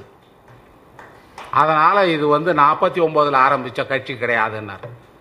பத்திரிகாரர் வாயை முடிக்கிட்டார். அவருக்கு ஒரு புதிய உண்மை தெரிஞ்சது. இந்த அம்மா கூட முதலமைச்சராக இருந்த அம்மா அவங்க தேர்தல் ஒரு- ஒரு இடத்துல பேசும்போது சொன்னாங்களே. ஆயிரத்தி தொள்ளாயிரத்தி நாற்பத்தி ஒம்போதில் திராவிட முன்னேற்ற கழகம் ஆட்சிக்கு வந்ததுன்னு. ஒரு ஐம்பது வருஷத்து வரலாறு தான் இந்த க- இயக்கத்துக்கு இருக்கிற மாதிரி இந்த அம்மா சொல்லுது. இதுக்கு ஒன்றும் தெரியாதுல்ல. இது நம்முடைய வரலாறு என்ன எந்த வருஷத்துலேருந்து இருக்குது இருக்கு அதுக்காக தான் இந்த பேச்சே. அப்படி சொல்லிட்டு அடுத்த வார்த்தை அண்ணா கிட்ட கேட்டான். நீங்கள் எப்படிங்க ஆட்சி நடத்துவீங்க? ஏன்னா அவர் உங்கள் கூட்டணிக்கு அவர் தானே தலைவர். நீங்கள் எப்படி ஆட்சி நடத்துவீங்கன்னு கேட்டாங்க. அவர் என்ன சொன்னார்? நீதி கட்சியினுடைய நிர்வாக திறன் காங்கிரஸ் கட்சியினுடைய அனுபவம் சுயமரியாதை இயக்கத்தினுடைய கொள்கைகள் இது மூன்றையும் கொண்டு ஆட்சி நடத்துவேன்னார் அண்ணா. ராஜாஜிக்கு கோபம். மூதறிஞர் மூதறிஞர்னு சொல்லிக்கிட்டு இருந்தோம் இல்லையா? அவர் நிஜமாலுமே மூதறிஞர்னு தன்னை நினச்சிக்கிட்டார். இது உபச்சாரத்துக்கு சில காரியங்கள் ஆவறதுக்கு முகஸ்துதின்னு சொல்றவன் அந்த மாதிரி சிலர் சொன்னாங்க. அவர் நிஜமாலுமே மூதறிஞர்னு நினச்சிக்கிட்டு இவங்களுக்கெல்லாம் நாம வந்து அர்த்த சாஸ்திர கௌடில்யர் மாதிரி நாம சொல்கிறத கேட்டு தான் இந்த நந்தன் ஆள போறாரு அப்படின்ற மாதிரி நினச்சிக்கிட்டு அவர் ஒரு இழுப்பு இப்படி தான் இருக்கணும். இந்த பக்கம் தானே போட்டிருக்காரு. இப்படி ஒரு இழுப்பு இழுத்துட்டு உட்காந்துருந்தார் அண்ணா இப்படி சொல்லிட்டார். சொன்ன உடனே அவருக்கு கோவம் வந்துருச்சு.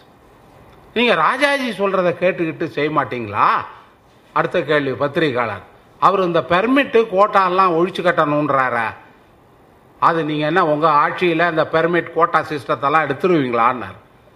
அண்ணா என்ன தருமா பதில் சொன்னார் மூதறிஞரை பற்றி அவர் இந்த பெர்மிட் சிஸ்டத்தை பற்றி தப்பாக புரிஞ்சு வச்சுக்கிட்டு இருக்கிறாரு. அவருடைய தப்பெண்ணத்தை நான் மாற்றுவேன் அது எவ்வளோ நல்ல சிஸ்டங்கிறத நான் அவர்கிட்ட தெரிவிப்பேன். எனக்கே நீ வாத்தியாரா? நீ எனக்கே பாடம் சொல்லித்தர போறியா? அப்படின்னுட்டு ராஜாஜி இருந்ததையும் தட்டி விட்டுக்கிட்டார். அதில் அந்த கோபம் ஏற்பட்டதனுடைய விளைவு என்ன பண்ணிட்டாரு? அவர்கிட்ட போய் பத்திரிக்காரன் என்னங்க அண்ணாதுரை இந்த மாதிரி சொல்லியிருக்கிறாரு நீங்கள் என்னங்க சொல்கிறீங்க தேன் நிலவு முடிஞ்சு போச்சுப்பா ஹனிமூன் எண்டட் அப்படின்ட்டார். அப்போதான் மெயிலில் போட்டான். ஹனிமூன் எண்டட் அப்படின்னு கேப்ஷன் போட்டு ஒரு கார்ட்டூனை போட்டான். அப்பள குழவை எடுத்துக்கிட்டு ராஜாஜி அடிக்கிற மாதிரியும் அண்ணா தட்டால் அதை தடுக்கிற மாதிரியும் போட்டு தேன் நிலவு முடிந்தது குடும்ப வாழ்க்கை தொட தொடங்குகிறது. குடும்ப வாழ்க்கைன்னா புருஷனும் முண்டாட்டியும் அடிச்சுக்கணுங்கிறான். இப்போ அப்போ நாமெல்லாம் குடும்பம் நடத்தலைன்னு அர்த்தம். அடித்து தெருவில் வந்து நின்னாதான் அவள் கருத்துப்படியாது அப்படி ஒரு கார்ட்டூன் போட்டான் அவங்க ரொம்ப பேருக்கு நினைவு இருக்கும். அப்படிப்பட்ட சில காரியங்கள் எல்லாம் செய்கிற பத்திரிகை மெயில் அந்த மெயில் பத்திரிகையில் லெட்டர்ஸ் எடிட்டர்ன்றது இருக்கு பாருங்க. இப்போ அண்ணா கூட ஏற்கனவே சொல்லியிருக்கிறார். ஆசிரியருக்கு கடிதங்கள் எப்படி எழுதப்படுகின்றன என்று எனக்கும் தெரியும். யார் எழுதுறாங்க தினமலர் எடுத்துங்களேன் யார் எழுதுறாங்க? ஒரே ஆள் தொடர்ந்து எழுதிக்கிட்டே இருப்பான். ஸ்டாக் விட்னஸ்னு சபரி சராசல் இருப்பான் நான் தான் போய் நிற்கணும் நான் ஒரு பத்திரம் எழுத போறேன் அப்படின்னா நான் தான் அறிவிப்பரிசன் சொல்கிறதுக்கு எனக்கும் அவனுக்கும் சம்மந்தமே கிடையாது. ஐம்பது ரூபா நாம கிட்ட கொடுத்துட்டோம்னாக்கா அவர் வந்து கைது போட்டுருவார். ஸ்டாக் விட்னஸ் அந்த மாதிரி தான் இங்கே நடந்துக்கிட்டு இருக்கு. அப்படி ஒவ்வொன்றும் ஆசிரியர் கடிதத்தில் தான் அதனால தான் விடுதலையில் அந்த காலத்தில் எழுதினாங்க. குருட்சேத்திரம்னு வாங்க பாண்டவருக்கும் கௌரவருக்கும் சண்டை நடந்த இடம் குருட்சேத்திரம் குருட்சேத்திரம் போயிருக்கீங்களா? ரொம்ப பேர் போயிருக்கலாம். அங்கே இருக்குது. இவன் க கணக்கு சொல்கிறானே பன்னெண்டு கோடி பேர். இத்தனை அக்கரோடி படைகள்ன்ட்டு. அத்தனை பேர் இருக்கிற அளவுக்கு பெரிய ஊரா அது? தூக்குனி ஊர் அது. ஒரே ஒரு ஹோட்டலில் தான் நல்ல ஹோட்டல் இருக்கு.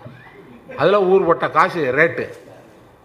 மற்றபடி நம்ம சாதாரணமாக நம்ம இது மாதிரி சோள ரொட்டி சாப்பிட்றதுக்கு நிறையா கடைகள் இருக்குது அந்த குருட்சேத்திரத்தில் கௌரவருக்கும் பாண்டவருக்கும் சண்டை நடந்த மாதிரி குருட்சேத்திரம் பார்ப்பனர்களுக்கு இந்து பத்திரிகை நமக்கு பாதுகாப்பாக இருந்தது மெயில் பத்திரிகை. அந்த வகையில் மெயில் பத்திரிகையில் தான் நம்ம ஆள் எழுதுகிறாங்க அப்போ ஒருத்தர் எழுதுறாரு ஏகாம்பர ஐயர்னு ஒருத்தர். அவர் ரெண்டு ஆறு ஒம்போதில் ஆந்திராவில் நண்டியாளுங்கிற ஊர்லேருந்து எழுதுறாரு இந்த என்பி அசோசியேஷன் எல்லாம் வைக்காதீங்க ஐயா.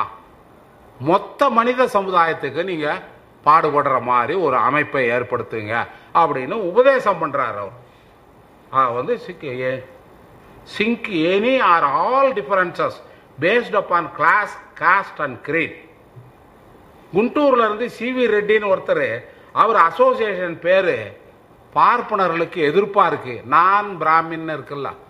ஹாஸ்டிலிட்டி டுவர்ட்ஸ் பிராமின் இருக்கு. அதனால அதை விட்டுடுங்க. எல்லாரையும் சேருங்க அப்படிங்கிறார் அவரு. சத்திரிய சங்கம்னு வைங்க வைசிய சங்கம்னு வைங்க அப்படிங்கிறார் அவர். அப்போ அப்படின்னா என்ன அர்த்தம்? அந்த நான்கு வர்ணத்தை நாம் ஏற்றுக்கொள்கிறோம்னு அர்த்தம். ஆனால் வைத்தவர்கள் தந்தை பெரியார் பின்னாடி வைக்கிறார். ஆனால் முன்னாடியே ஆயிரத்தி தொள்ளாயிரத்தி ஒன்பதில் வச்சவங்களே நான் பிராமின்னு வைக்கிறான். பார்ப்பனர் மூணு விழுக்காடுன்னா அதை அடுத்த மீதி தொண்ணூற்றி ஏழு பேரும் ஒன்று அந்த தொண்ணூற்றி ஏழு பேருக்கான சங்கம் இது அப்படின்னு தான் இவங்க ஆரம்பிக்கிறாங்க. இங்கே குறுக்கு சால் ஓட்டுற மாதிரி சில பேர் ஜாதி சங்கங்கள். அதை படிச்சிட்டாங்க போல இருக்கு. இப்போ இருக்கிற கொஞ்சம் பேர். அதனால தான் இப்போ ஜாதி சங்கம் நிறைய வச்சுக்கிட்டு இருக்காங்க. அவர் ஒரு சங்கம். எல்லாரும் ஆளுக்கு ஒரு பல்கலைக்கழகம் வச்சுருக்காங்க. ஆளுக்கு ஒரு டிவி வச்சுருக்கிறாங்க. ஜாதி சங்கத்துக்காரெல்லாம். இந்த இங்கே கூவத்தில் கட்டி வச்சுக்கிட்டு இருக்கார் ஒருத்தர். அவர் ஒரு ஜாதி சங்கம். இவர் டிவி ஒன்று வச்சுக்கிட்டு இருக்கிறார். அவர் ஒரு ஜாதி சங்கம். எத்தனை ஜாதி சங்கம் இருக்கோ அத்தனை ஜாதிக்கும் சங்கம் வச்சுக்கிட்டு இருக்காங்க. இந்த லெட்டர் டு த எடிட்டரை படிச்சாங்க போல இருக்கவங்க பெரியார் காலத்திலேயே இந்த மாதிரி இருந்தது. அப்போ பெரியார்கிட்ட கேட்ட பொழுது என்ன சொன்னாருன்னா இந்த ஜாதி உணர்வை இவர்கள் வளர்த்து பார்ப்பன எதிர்ப்பையும் வளர்க்கிறாள்னும் போது இதை நாம ஆதரிக்கலாம். எதிர்க்க வேண்டியதில்லை. ஒவ்வொருத்தனும் தனித்தனியா ஆன்டி பிராமின் ஆகிறான். ஆனால் இன்னைக்கு அப்படியா இருக்கு நிலைமை? ஆன்டி பிராமணா இல்லையே? பார்ப்பனர்கள் என் கட்சியில் உறுப்பினராக முடியாதுன்னு கட்சியில் பைலா எழுதி வச்சிருந்த ஒருத்தர் ஒரு டாக்டரு. பார்ப்பனர்களை பற்றி யாராவது மேல் பேசுனீங்கன்னா நான் சும்மா இருக்க மாட்டேங்கிறாரு. அப்போ இது என்ன சத்சு சத்சூத்திரத்தனம் ராஜாவே விஞ்சிய ராஜ விசுவாசம்? பார்ப்பனர்களுக்கே வராத ப- பதைப்பு?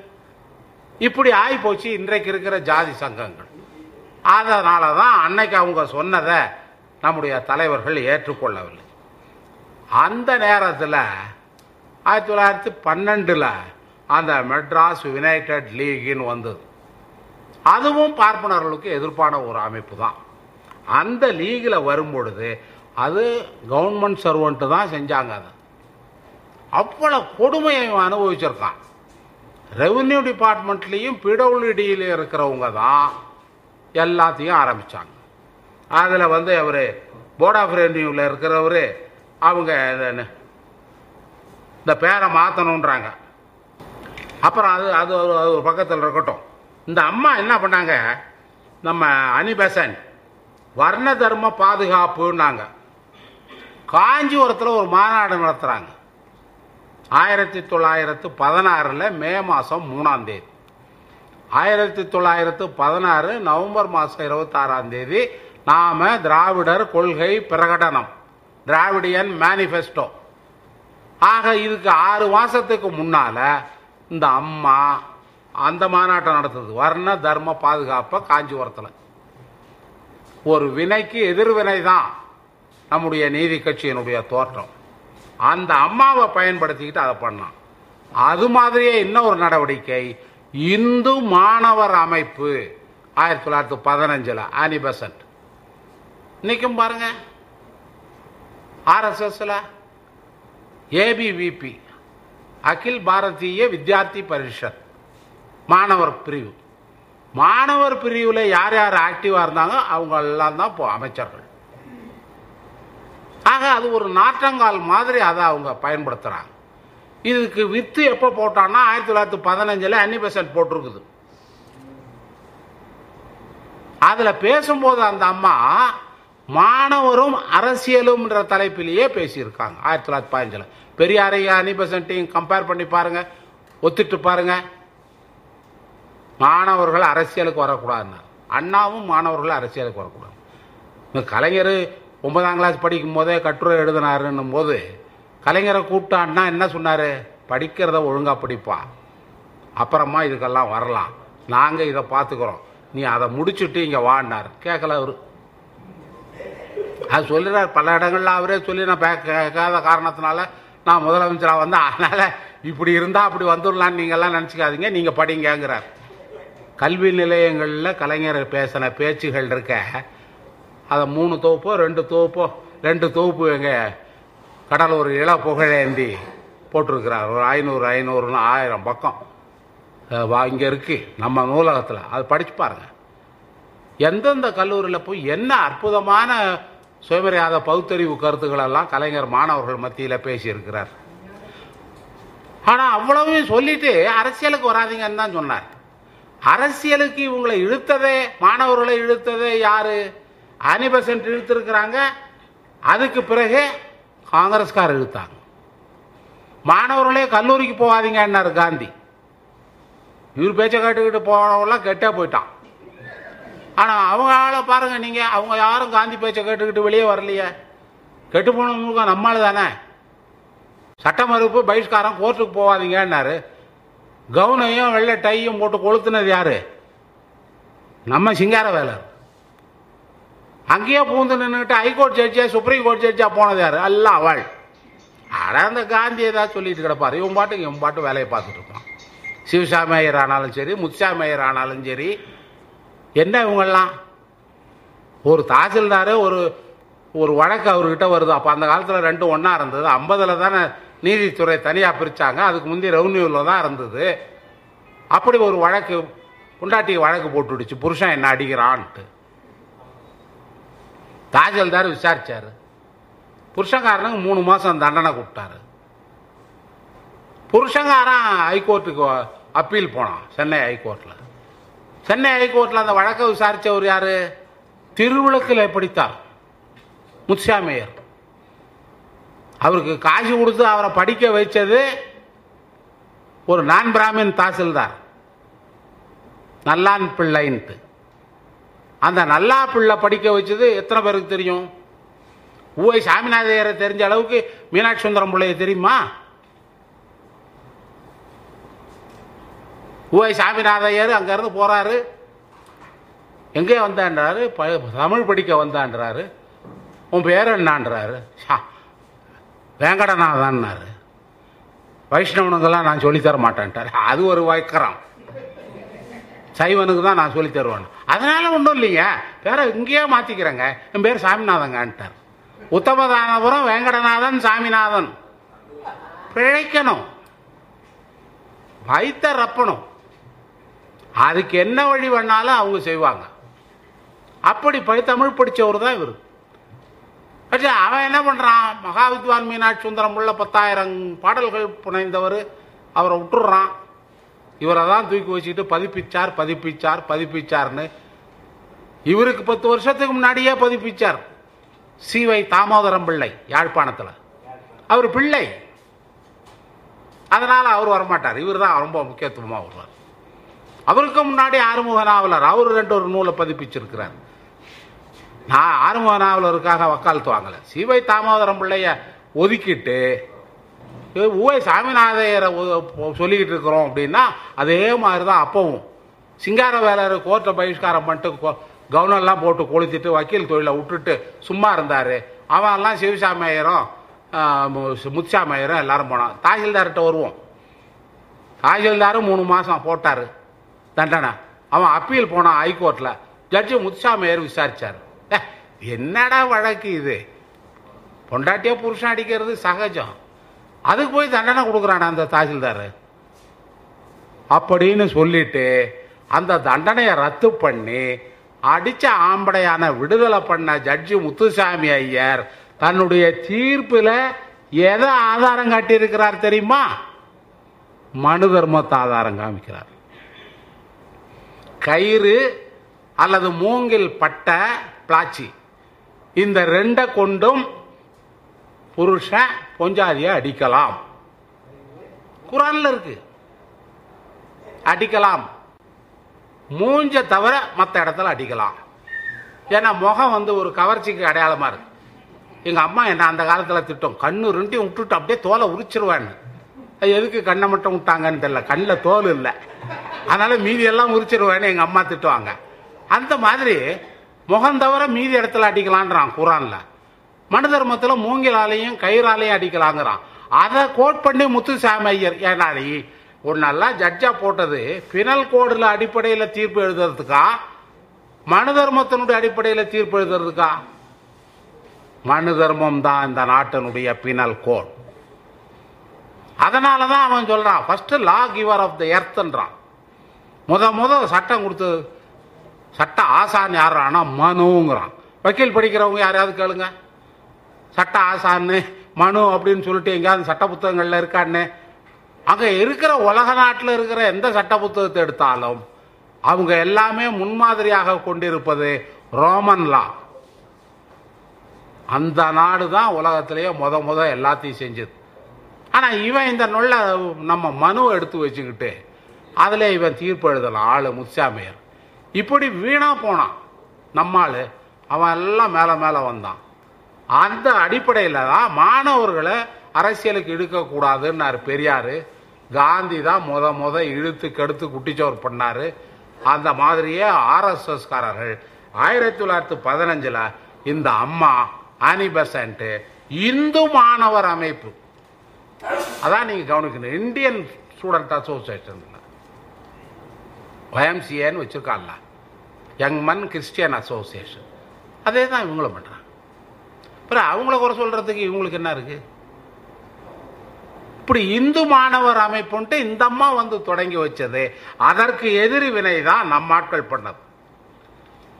அப்படி பண்ணுகிற பொழுதுதான் இந்த சமூக அநீதியை எதிர்த்து சமூக நீதிக்காக பண்ணுகிற பொழுதுதான் வண்ணமுத்து எழுத்தாரு அதுக்கு பிறகு எல்லாத்தையும் ஏகாம்பர ஐயர் எழுத்தினாரு எல்லாரும் சேர்த்து வச்சாங்க. வெள்ளாள சங்கம் வைங்க பலிஜா சங்கம் வைங்கன்ட்டாங்க. அதுக்கு பிறகு மெட்ராஸ் யுனைடெட் லீக்னு வருது. அந்த மெட்ராஸ் யுனைடெட் லீகை ஆயிரத்தி தொள்ளாயிரத்தி பன்னெண்டில் ஆரம்பிக்கும் போது சரவண பிள்ளை டெப்டி கலெக்டர் தஞ்சாவூர் வீராசாமி நாயுடு பொதுப்பணித்துறை Narayanaswamy Naidu board of revenue Ezhilagam. அரசாங்கத்தில் இருக்கிறவங்க தான் இந்த சங்கத்தையே அந்த காலத்தில் ஆரம்பிச்சிருக்காங்க. வெள்ளக்காரங்காலத்திலேயே இப்படி ஒரு மாதிரியான சமைப்பு அதாவது அரசியல் ரீதியான சமுதாய ரீதியான ஒரு சங்கம் வைக்கிறதுக்கான உரிமையை பிள்ளைக்காரனை திட்டிக்கிட்டு இருக்கிறவன் அவன் கொடுத்துருக்குறான். இங்கே கிடையாத. இப்போ கிடையாது கவர்மெண்ட் சர்வன்ஸ் கான்ட்ராக்ட் ரூல்ஸ்னு வந்து அவன் ஒன்றும் சொல்ல முடியாது. அந்த மாதிரி கிடுக்கி பிடி வச்சுருக்காங்க. ஆனால் அன்றைக்கு அவங்க செஞ்சாங்க. ஏன் செஞ்சாங்க தெரியுமோ? அவ்வளோ கொடுமை அவங்களுக்கு நடந்திருக்கு. போர்ட் ஆஃப் ரெவன்யூவில் இருக்கா? போர்ட் ஆஃப் ரெவன்யூ இன்றைக்கி இல்லை. அங்கே என் டி ராமராவ் உடனே இங்கே எம்ஜிஆர் இவரும் ஒழிச்சிட்டார் அது இல்லாமல் போயிடுச்சு. அதிலெல்லாம் சீனியர் ஆஃபீஸர்ஸ் இருந்தாங்க. அது இப்போ இல்லாமல் போச்சு அது. அந்த இது இடத்துல உட்காந்துருந்த பார்ப்பனர்களுடைய கொடுமை தாங்க முடியாமல் அதிகாரிகள் டெப்டி கலெக்டராக ஒரு நான் பிராமின் டெப்டி கலெக்டராக வர்றது அந்த காலத்தில் ஆயிரத்தி தொள்ளாயிரத்தி பன்னெண்டில் எவ்வளோ கஷ்டம்?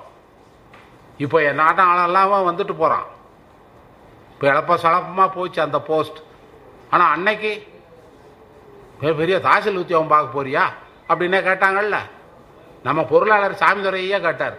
பச்சை பாசத்தில் போய் நான் எம்ஏ படிக்க போறேனே. ஏ எம்ஏ படிச்சுட்டு என்ன தாசில்தார் வேலை பார்க்க போறியா நீ? அப்படின்னு அவங்க தாத்தா காட்டாராம். தாசில்தார் வேலை அவ்வளோ பெரிய வேலை. ரொம்ப பேருக்கு தாசில்தார்னே பேர் வச்சாங்க. அதுக்கு மேலே டெப்டி கலெக்டர்னும் போது அந்த டெப்டி கலெக்டர்லாம் இந்த கொடுமையை தாங்க முடியாமல் வர்றாங்கன்னா எவ்வளோ கொடுமையை அவங்க அனுபவிச்சிருப்பாங்க இந்த பார்ப்பனர்கள் மத்தியில்? பார்ப்பனர்கள் கையில் மாட்டிக்கிட்டு அதை தான் கவனிக்கணும். அப்படி வந்து தான் பத்து பதினொன்று ஆயிரத்தி தொள்ளாயிரத்தி பன்னெண்டில் திராவிடர் சங்கம்னு வந்து ஏன் திராவிடர் சங்கம்னு கொண்டாந்தாங்க அவங்க? திராவிடர்னு என்ன? என்பி நான் பிராமின் அசோசியேஷனுங்கிறத திராவிடர் சங்கம் வைக்கணும்னு ஏன் நம்ம தலைவர்கள் அந்த காலத்திலே சொன்னாங்க? அவங்க ஆரியர்கள் நாம் திராவிடர்கள்ங்கிறது ஒரு பக்கம். நான் பிராமின்னு சொல்லக்கூடாது. ஏன்னா அவன் மூணு பேர். அவனை முதன்மைப்படுத்தி தொண்ணூத்தி ஏழு பேராக மெஜாரிட்டியா இருக்கிற நாம எதுக்கு நமக்கு ஒரு இப்படி ஒரு எதிர்மறை பெயரை வைத்துக் கொள்ள வேண்டும்? அப்படிங்கிற எண்ணம் தான். பெரியார் அதை தெளிவாக சொன்னார். தென்னிந்தியர் நல உரிமை சங்கங்கிறதே பெரியார் ஒத்துக்க மாட்டேன்ட்டார். நான் இந்தியாங்கிறதே ஏத்துக்காதவன்யா அதுல என்னையா தென்னிந்தியா? அது கிடையாது. அதை நான் ஒத்துக்க மாட்டேன்.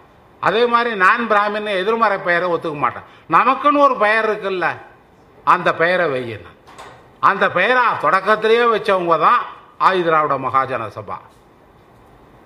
அதுதான் அப்புறம் இங்கே திராவிடர் சங்கம்னு நமக்கும் அது வந்து ஒரு வழிகாட்டுகிற பெயராக அமைந்து அந்த பெயரை நாம நம்முடைய அமைப்புக்கு வைத்தோம். அப்படி வைத்ததனுடைய விளைவாகத்தான் திராவிடர் இல்லமெல்லாம் இங்கே கட்டினாங்க. நம்ம ஆளுங்க அந்த கதை உங்களுக்கு தெரிஞ்சிருக்கும். நானே பல இடத்துல சொல்லியிருக்கேன். சென்னை பல்கலைக்கழகத்தில் பேசும்போது கூட சொன்னேன். ஹோட்டலில் யாருக்கும் சாப்பாடு கொடுக்க மாட்டாங்க. காசு கொடுத்தா யாருக்கும் சாப்பாடு கொடுக்குற இடம் அது. அந்த ஹோட்டலில் சாப்பாடு கிடையாது பார்ப்பனர் அல்லாதவர்களுக்கு. கொண்டு போய் காசை வச்சு விட்டு டிஃபன் காரியரை வச்சுட்டு வெளியே வந்துடணும் ஐயரு கழுவி அதை எடுத்துக்கிட்டு போய் சோறு அந்த டிஃபன் காரியரில் வச்சு இங்கே கொண்டாந்து வச்சு யாருப்பா கேசவன்? மைசரான் எடுத்துன்னு போகணும். கேசவன்னா மசுரான் தானே? யார் கேசவன் எடுத்துன்னு போனாக்கா கேசவன் போய் அதை எடுத்துக்கிட்டு வந்து இவர் அறையில் வச்சு தான் சாப்பிடணும். ஹோட்டலில் சாப்பிட முடியாது. அவன் உள்ளே போய் உட்காந்து சாப்பிடுவான். பார்ப்பான் சோறு விற்கலாமா மனதர்மம் படிங்க. பிராமணால் ஹோட்டல்னு ஒருத்தன் மணிகண்டன் ஸ்ரீரங்கத்தில் வம்பு பண்ணிக்கிட்டு சிக்கல் பண்ணிக்கிட்டு இருந்தானுங்களா. அப்போ ஸ்ரீரங்கத்தில் நடந்த கூட்டத்தில் நான் அந்த மனு ஸ்லோகம் என்ன ஸ்லோகன்றதெல்லாமே சொல்லி எத்தனாவது ஸ்லோகங்கிறதையும் அத்தாரிட்டியோடய சொல்லி பாப்பான் சோறு விற்கக்கூடாதுன்னு இருக்க. நீ என்னடா சோறு விற்கிறதுல போய் பிராமணால் ஹோட்டல்னு வேற வைக்கிறியான்னு. அந்த மாதிரி அவன் சோறு விற்கக்கூடாது உப்பு விற்கக்கூடாது ஆனால் செருப்பு முதற்கொண்டு எல்லாம் விற்கிறான் அப்போ பேட்டாவில் இருக்கிறத பாருங்க அவன் தான் இருந்துக்கிட்டு இருக்கான். ஆனாலும் நம்ம ஆட்கள் அதை எடுத்துக்கிட்டு போய் அங்கே கூவக்கரையில் உட்காந்து தான் சாப்பிட்டாங்க. அப்போ கூவக்கரை பச்சை பொம்மலையார் குளிச்சு ஊதி பூசின மாதிரி சுத்தமாக ஓடுச்சுன்றாங்க. இங்கே விக்டோரியா ஹாஸ்பிட்டல் கோஷ ஆஸ்பத்திரிக்கு எதிர்த்தாப்புல இருக்கிற கூவக்கரையில் உட்காந்து சாப்பிட்டு தண்ணி குடிச்சிட்டு எந்திரிச்சவர் தாங்க டிஎம் நாராயணசாமி பிள்ளை அண்ணாமலை பல்கலைக்கழகத்தினுடைய வைஸ் சான்சலர். கம்ப ராமாயணத்துக்கு அப்படியே உருகுவார். நாமத்தை போட்டு டிஎம் நாராயணசாமி பிள்ளை இவரை தான் அங்கே விட்டான் அப்படி. சுப்பிரமணிய நாடார். ஹைகோர்ட் ஜட்ஜாக இருந்தார். எடுத்துக்காட்டுக்கு ரெண்டு பேர். நிறைய எல்லா பார்ப்பனர் அல்லாத மாணவர்களுடைய நிலைமையும் அதுதான். இதை கண்டு எத்தனை பேருக்கு கொதிப்பு வந்தது? நடேசமொழியாருக்கு தான் வந்தது? அவர் தான் அதுக்காக திராவிடியன் ஹோம் திராவிடர் இல்லம் அப்படின்னு ஒரு வீட்டை வாடகைக்கு பிடிச்சி அக்பர் சாஹிப் தெருவில் அங்கே சோறு படித்து போட்டார். அதில் படித்து தான் வந்தாங்க. அதில் நம்முடைய பார்ப்பனர் அல்லாத மாணவர்கள் பிஏ படித்து வர்றவங்களை எல்லாம் கூப்பிட்டு ஒரு டீ பார்ட்டி கொடுத்து அட் ஹோம்னு வாங்கல அப்படி ஒரு நிகழ்ச்சி நடந்த பொழுது அதில் கூப்பிட்டு வச்சு பேசுகிற பொழுது பேசினவர் தான் குத்தி கேசவ பிள்ளை. ஆனிபசன்ட் இந்த அம்மாவையும் கூப்பிட்டு பேச வச்சுருக்காங்க. ஆனிபசன்ட் என்ன பண்ணுச்சு? Conditions of ப்ராக்ரஸ்ன்னு பேசுச்சு. ஆனிபசன்ட் பேசுறதுக்கு அஞ்சு முன்னால் சிங்கார வேலார் பேசினார். அவர் பிரசன்ட் சோஷியல் நீட்ஸ் தலைப்பு கொடுத்துருக்காங்க பாருங்க. தற்கால சமுதாய தேவைகள் அப்படிங்கிற தலைப்பில் சிங்காரவேலர் பேசுகிறாரு அஞ்சு மாதம் கழிச்சு இந்த அம்மா கண்டிஷன்ஸ் ஆஃப் ப்ராக்ரஸ்ன்னு பேசுகிறாங்க ஆர்கே சண்முகம் செட்டியார் பேசுங்க. எல்லாரும் பேசியிருக்காங்க. குத்தி கேசவ பிள்ளையும் பேசியிருக்கிறாரு. குத்தி கேசவ பிள்ளையை ஏன் நான் குறிப்பாக சொல்கிறேன் அவர் டக்குன்னு இடம் மாறினார். அந்த காலத்தில் அரசியல் கட்சியினுடைய அஃபிலியேஷன் இருக்கு பாருங்கள் தொடர்பு ஈடுபாடு. அது தடையாக இருந்ததே இல்லை. எந்த கட்சியில் இருந்தாலும் சரி சமுதாய நோக்கு இருந்தது. இப்போ இங்கே இருக்கிற மாதிரி இல்லையா? கல்யாணத்திலே வரமாட்டேங்கிறானா? அவர் வந்தால் நான் வரமாட்டேன். அவர் பேரையும் போட்டால் என் பேரையும் போட்டேன் அவர் வந்துட்டு போன பிறகு எனக்கு ஃபோன் பண்ண நான் வர்றேன். இந்த மாதிரி சொல்கிற தலைவர்கள் மன்னிக்கணும். ரெண்டு கட்சியிலையும் இருக்காங்க. ரொம்ப கஷ்டமாக இருக்கும். உண்மை சுடும். அந்த ஒரு கட்சிக்கு தான் இல்லை. இந்த ஒரு கட்சி ரொம்ப கடுமையாக ஆனால் இந்த கட்சியிலையும் அந்த மாதிரி நிலமா இருக்குது இதெல்லாம் நாம் பழசெல்லாம் பார்க்கணும். அப்படி குத்தி கேசவ பிள்ளை திருப்பி அவர் தான் அந்த சென்னை பிரசிடென்சி அசோசியேஷன் அதுக்கு தலைவராக வர்றார். அதில் தான் பெரியார் துணைத் தலைவராக போகிறார் ஏன்னா இவங்க ரெண்டு பேரும் காங்கிரஸ்காரங்க. காங்கிரஸ்காரர்கள் ஏன் வரானா ஐயோ நீதி கட்சிக்காரன் நான் பிராமின் இஷ்யூவை கையில் எடுத்துக்கிட்டு அவன் பேர் வாங்கிட போகிறான் அதனால் நீ போப்பா. அப்படின்னு காங்கிரஸ்காரங்களாம் தள்ளி விடுறாங்க. அது காங்கிரஸ் ஆரம்பத்துலேருந்தே அப்படித்தான் இருக்கும் போல அந்த மாதிரி தள்ளினதுனால தான் அவங்க எல்லாம் அப்படி வந்தாங்க. இப்போ இதில் இந்த முன்னுரையில் நீங்கள் தெரிஞ்சுக்க வேண்டிய என்னன்னா சமுதாய அநீதி எப்படியெல்லாம் இருந்தது? கல்வித்துறையில் இந்த சென்னை பல்கலைக்கழகம் வர்றதுக்கு இந்த சென்னை பல்கலைக்கழகத்தில் தமிழ் படிக்கிறதுக்கு தமிழ் பல்கலைக்கழகம்னு ஒன்று அமைக்கிறதுக்கு அண்ணாமலை பல்கலைக்கழகம்னு ஒன்று தோன்றதுக்கு எவன்லாம் எதிர்பார்ந்தான் தெரியுமா? ரைட் ஆண்டர்வல் சீனிவாச சாஸ்திரியர். எதுக்கியா தமிழ் படிக்கிறீங்க சமஸ்கிருதம் படிங்க திருவையாறு அரசர் கல்லூரியில் வித்வான்னு சொல்லித்தரான புலவர். அது வித் புலவர்னு மாத்தனதுக்கே வித்வான்றதுல வர்ற அர்த்தம் இருக்க அது புலவரில் வரலைங்க. என்னடா உனக்கு தெரியும் தமிழை பற்றி அது வரலைங்க அந்த வித்வான் படிக்கணும்னா சமஸ்கிருதம் படிச்சிருக்கணும் எதுக்கு நீங்கள் உங்கள் எங்கள் ஊர் அரசன் கண்ணனார். தெரியும் கடலூர்கார் வண்டிப்பாளையம். ஞானியார் சுவாமிகள் மடம் இருக்கிற காரணத்தினால எங்கள் ஊரில் இருக்கிற அந்த செங்குந்த முதலியார் ஜாதியை சொல்றேன். அந்த செங்குந்த முதலியார்கள் நிறைய பேர் தமிழ் புலவர்கள் ஆனாங்க. அதில் ஒருத்தர் அரசன் கண்ணனார். ராஜா கண்ணு. ராஜா கண்ணு முதலியார். தமிழ் பற்றின் காரணமாக அரசன் கண்ணனார்னு மாற்றிக்கிட்டு மலேசிய பல்கலைக்கழகத்துக்கு பேராசிரியராக போகிறாரு அங்கே போய் பேசுகிறாரு யார்? நம்ம சீனிவாச ஐயங்கார். தமிழர் வரலாறுலாம் எழுதிக்க பிடி சீனிவாசயங்கார் அவரு. தமிழுக்கு தனியாக ஒரு துறை ஏற்படுத்தணும் அதில் அரசன் கண்டனார் பேராசிரியராக வரணும்னு அந்த பல்கலைக்கழகத்தில் முயற்சி எடுத்தப்போ தமிழுக்கு என்னத்துக்கு ஒரு துறை? சமஸ்கிருத துறை இருந்தாலே போதுமா? அதுலேயே எல்லாம் வந்துருமே. சமஸ்கிருத இது தமிழுக்கு என்ன மரியாதை அன்னைக்கு இருந்தது தெரியுமோ? வெர்னாக்குலர் லாங்குவேஜ் வெர்னாக்குலர்னா என்ன? நான் வெர்னாக்குலர் டிரான்ஸ்லேஷன் பரிச்சை எழுதலாமா? வீட்டி வீட்டின்னு வெர்னாக்குலர் டிரான்ஸ்லேஷன் வெர்னாக்குலர்னால் வட்டார மொழி. இன்னும் சொன்னால் பேச்சு மொழி. வட்டார பேச்சு மொழி. அதான் தமிழ். வட்டார பேச்சு மொழின்னு தமிழை வச்சதுனால தான் நண்பர்களே கிறிஸ்துவ கல்லூரியில் தமிழ் பேராசிரியராக இருந்த மரமலடிகளை வீட்டுக்கு அனுப்பிட்டான் அது வெறும் வெர்னாக்குலர் லாங்குவேஜ் அதுக்கு ஒரு ப்ரொஃபஸர் தேவையில்லை. நீங்கள் போகணும் ஆயிரத்தி தொள்ளாயிரத்தி பதினாலில் கிறிஸ்தவ கல்லூரியிலேருந்து நான் அங்கே போய் நாகப்பட்டினத்தில் உட்காந்து இன்னும் புத்தகம் எழுத ஆரம்பிச்சிட்டார் மரமல் அடிகள். அதுக்கு பிறகு தமிழுக்கு என்ன ஒரு அந்தஸ்து? இன்னும் சொன்னால் செம்மொழி அந்தஸ்து வேணும்னு கேட்டதே நம்முடைய திராவிடர் அமைப்புகள். அப்போவே கேட்டிருக்காங்க.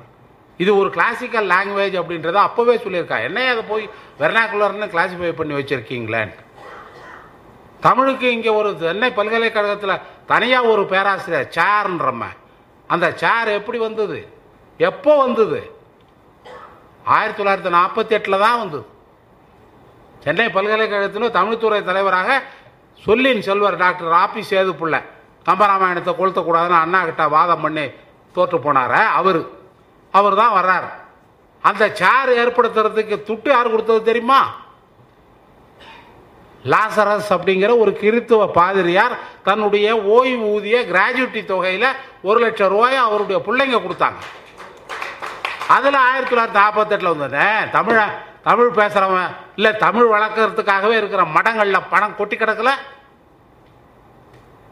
நடராஜன் ஆடுறானா அவனுக்கு வெள்ளியில் பெஞ்சு செஞ்சாந்து கொடுத்ததுக்கான தர்மபுர ஆதீனத்து மடாதிபதி. அவன்லாம் த- பணம் வச்சுல்ல. ஏன் தமிழுக்கு ஒரு சேருக்கு அவன் தந்துடக்கூடாது ஏன் திருப்பனந்தால் தரக்கூடாது? ஏன் திருவாவடுதுறை தந்திருக்கக்கூடாது? ஏன் குன்றக்குடி தந்திருக்கக்கூடாது? ஏன் மதுரை ஆதீனம் தந்திருக்கக்கூடாது?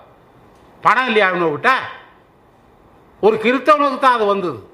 அது ஓய்வூதிய பணத்துல இருந்து கொடுத்துருக்கிறார் அவர். அப்படியெல்லாம் தமிழ் ரொம்ப கேவலப்பட்டிருக்கு. அதுக்கெல்லாம் காரணமாக இந்த பார்ப்பனர்ல இருந்திருக்கான் எவ்வளவு அநீதியை தமிழ் படிக்கிறதுக்கு இவங்க செஞ்சாங்கங்கிறத அடுத்த பொழிவில் நான் அதை எடுத்து சொல்ல ஏன்னா முதல்ல நான் வந்து இந்த அநீதியெல்லாம் சொன்னாதான் சமூக நீதிக்கான நம்ம இயக்கத்தினுடைய தேவை நாம் புரிந்து கொள்ள முடியும். அடுத்தவர்களுக்கு தெளிவு தெரிவிக்க முடியும்.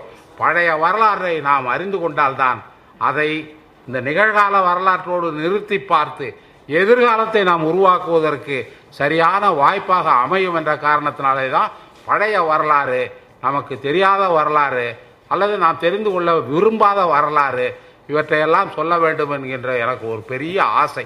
அதற்கு ஒரு வாய்ப்பாக அவற்றையெல்லாம் உங்களோடு பகிர்ந்து கொள்வதற்கு ஒரு வடிகாலாக பெரியார் நூலக வாசகர் வட்டம் அமைந்த காரணத்தினாலே அந்த பொறுப்பாளர்களுக்கு மீண்டும் என்னுடைய நன்றியை தெரிவித்து உங்களுக்கும் என்னுடைய நன்றியை தெரிவித்து மீண்டும் உங்களை சந்திக்கிறேன் என்று சொல்லி விடைபெற்றுக் கொள்கிறேன். வாழ்க பெரியார் வளர்க பகுத்தறிவு நன்றி வணக்கம். இன்னும் பல கருத்துக்கள் கவிதைகள் கண்ணோட்டங்கள் என அனைத்தையும் கேட்க ஏன் ஒலி பாட்காஸ்டை சப்ஸ்கிரைப் செய்யுங்கள். நன்றி.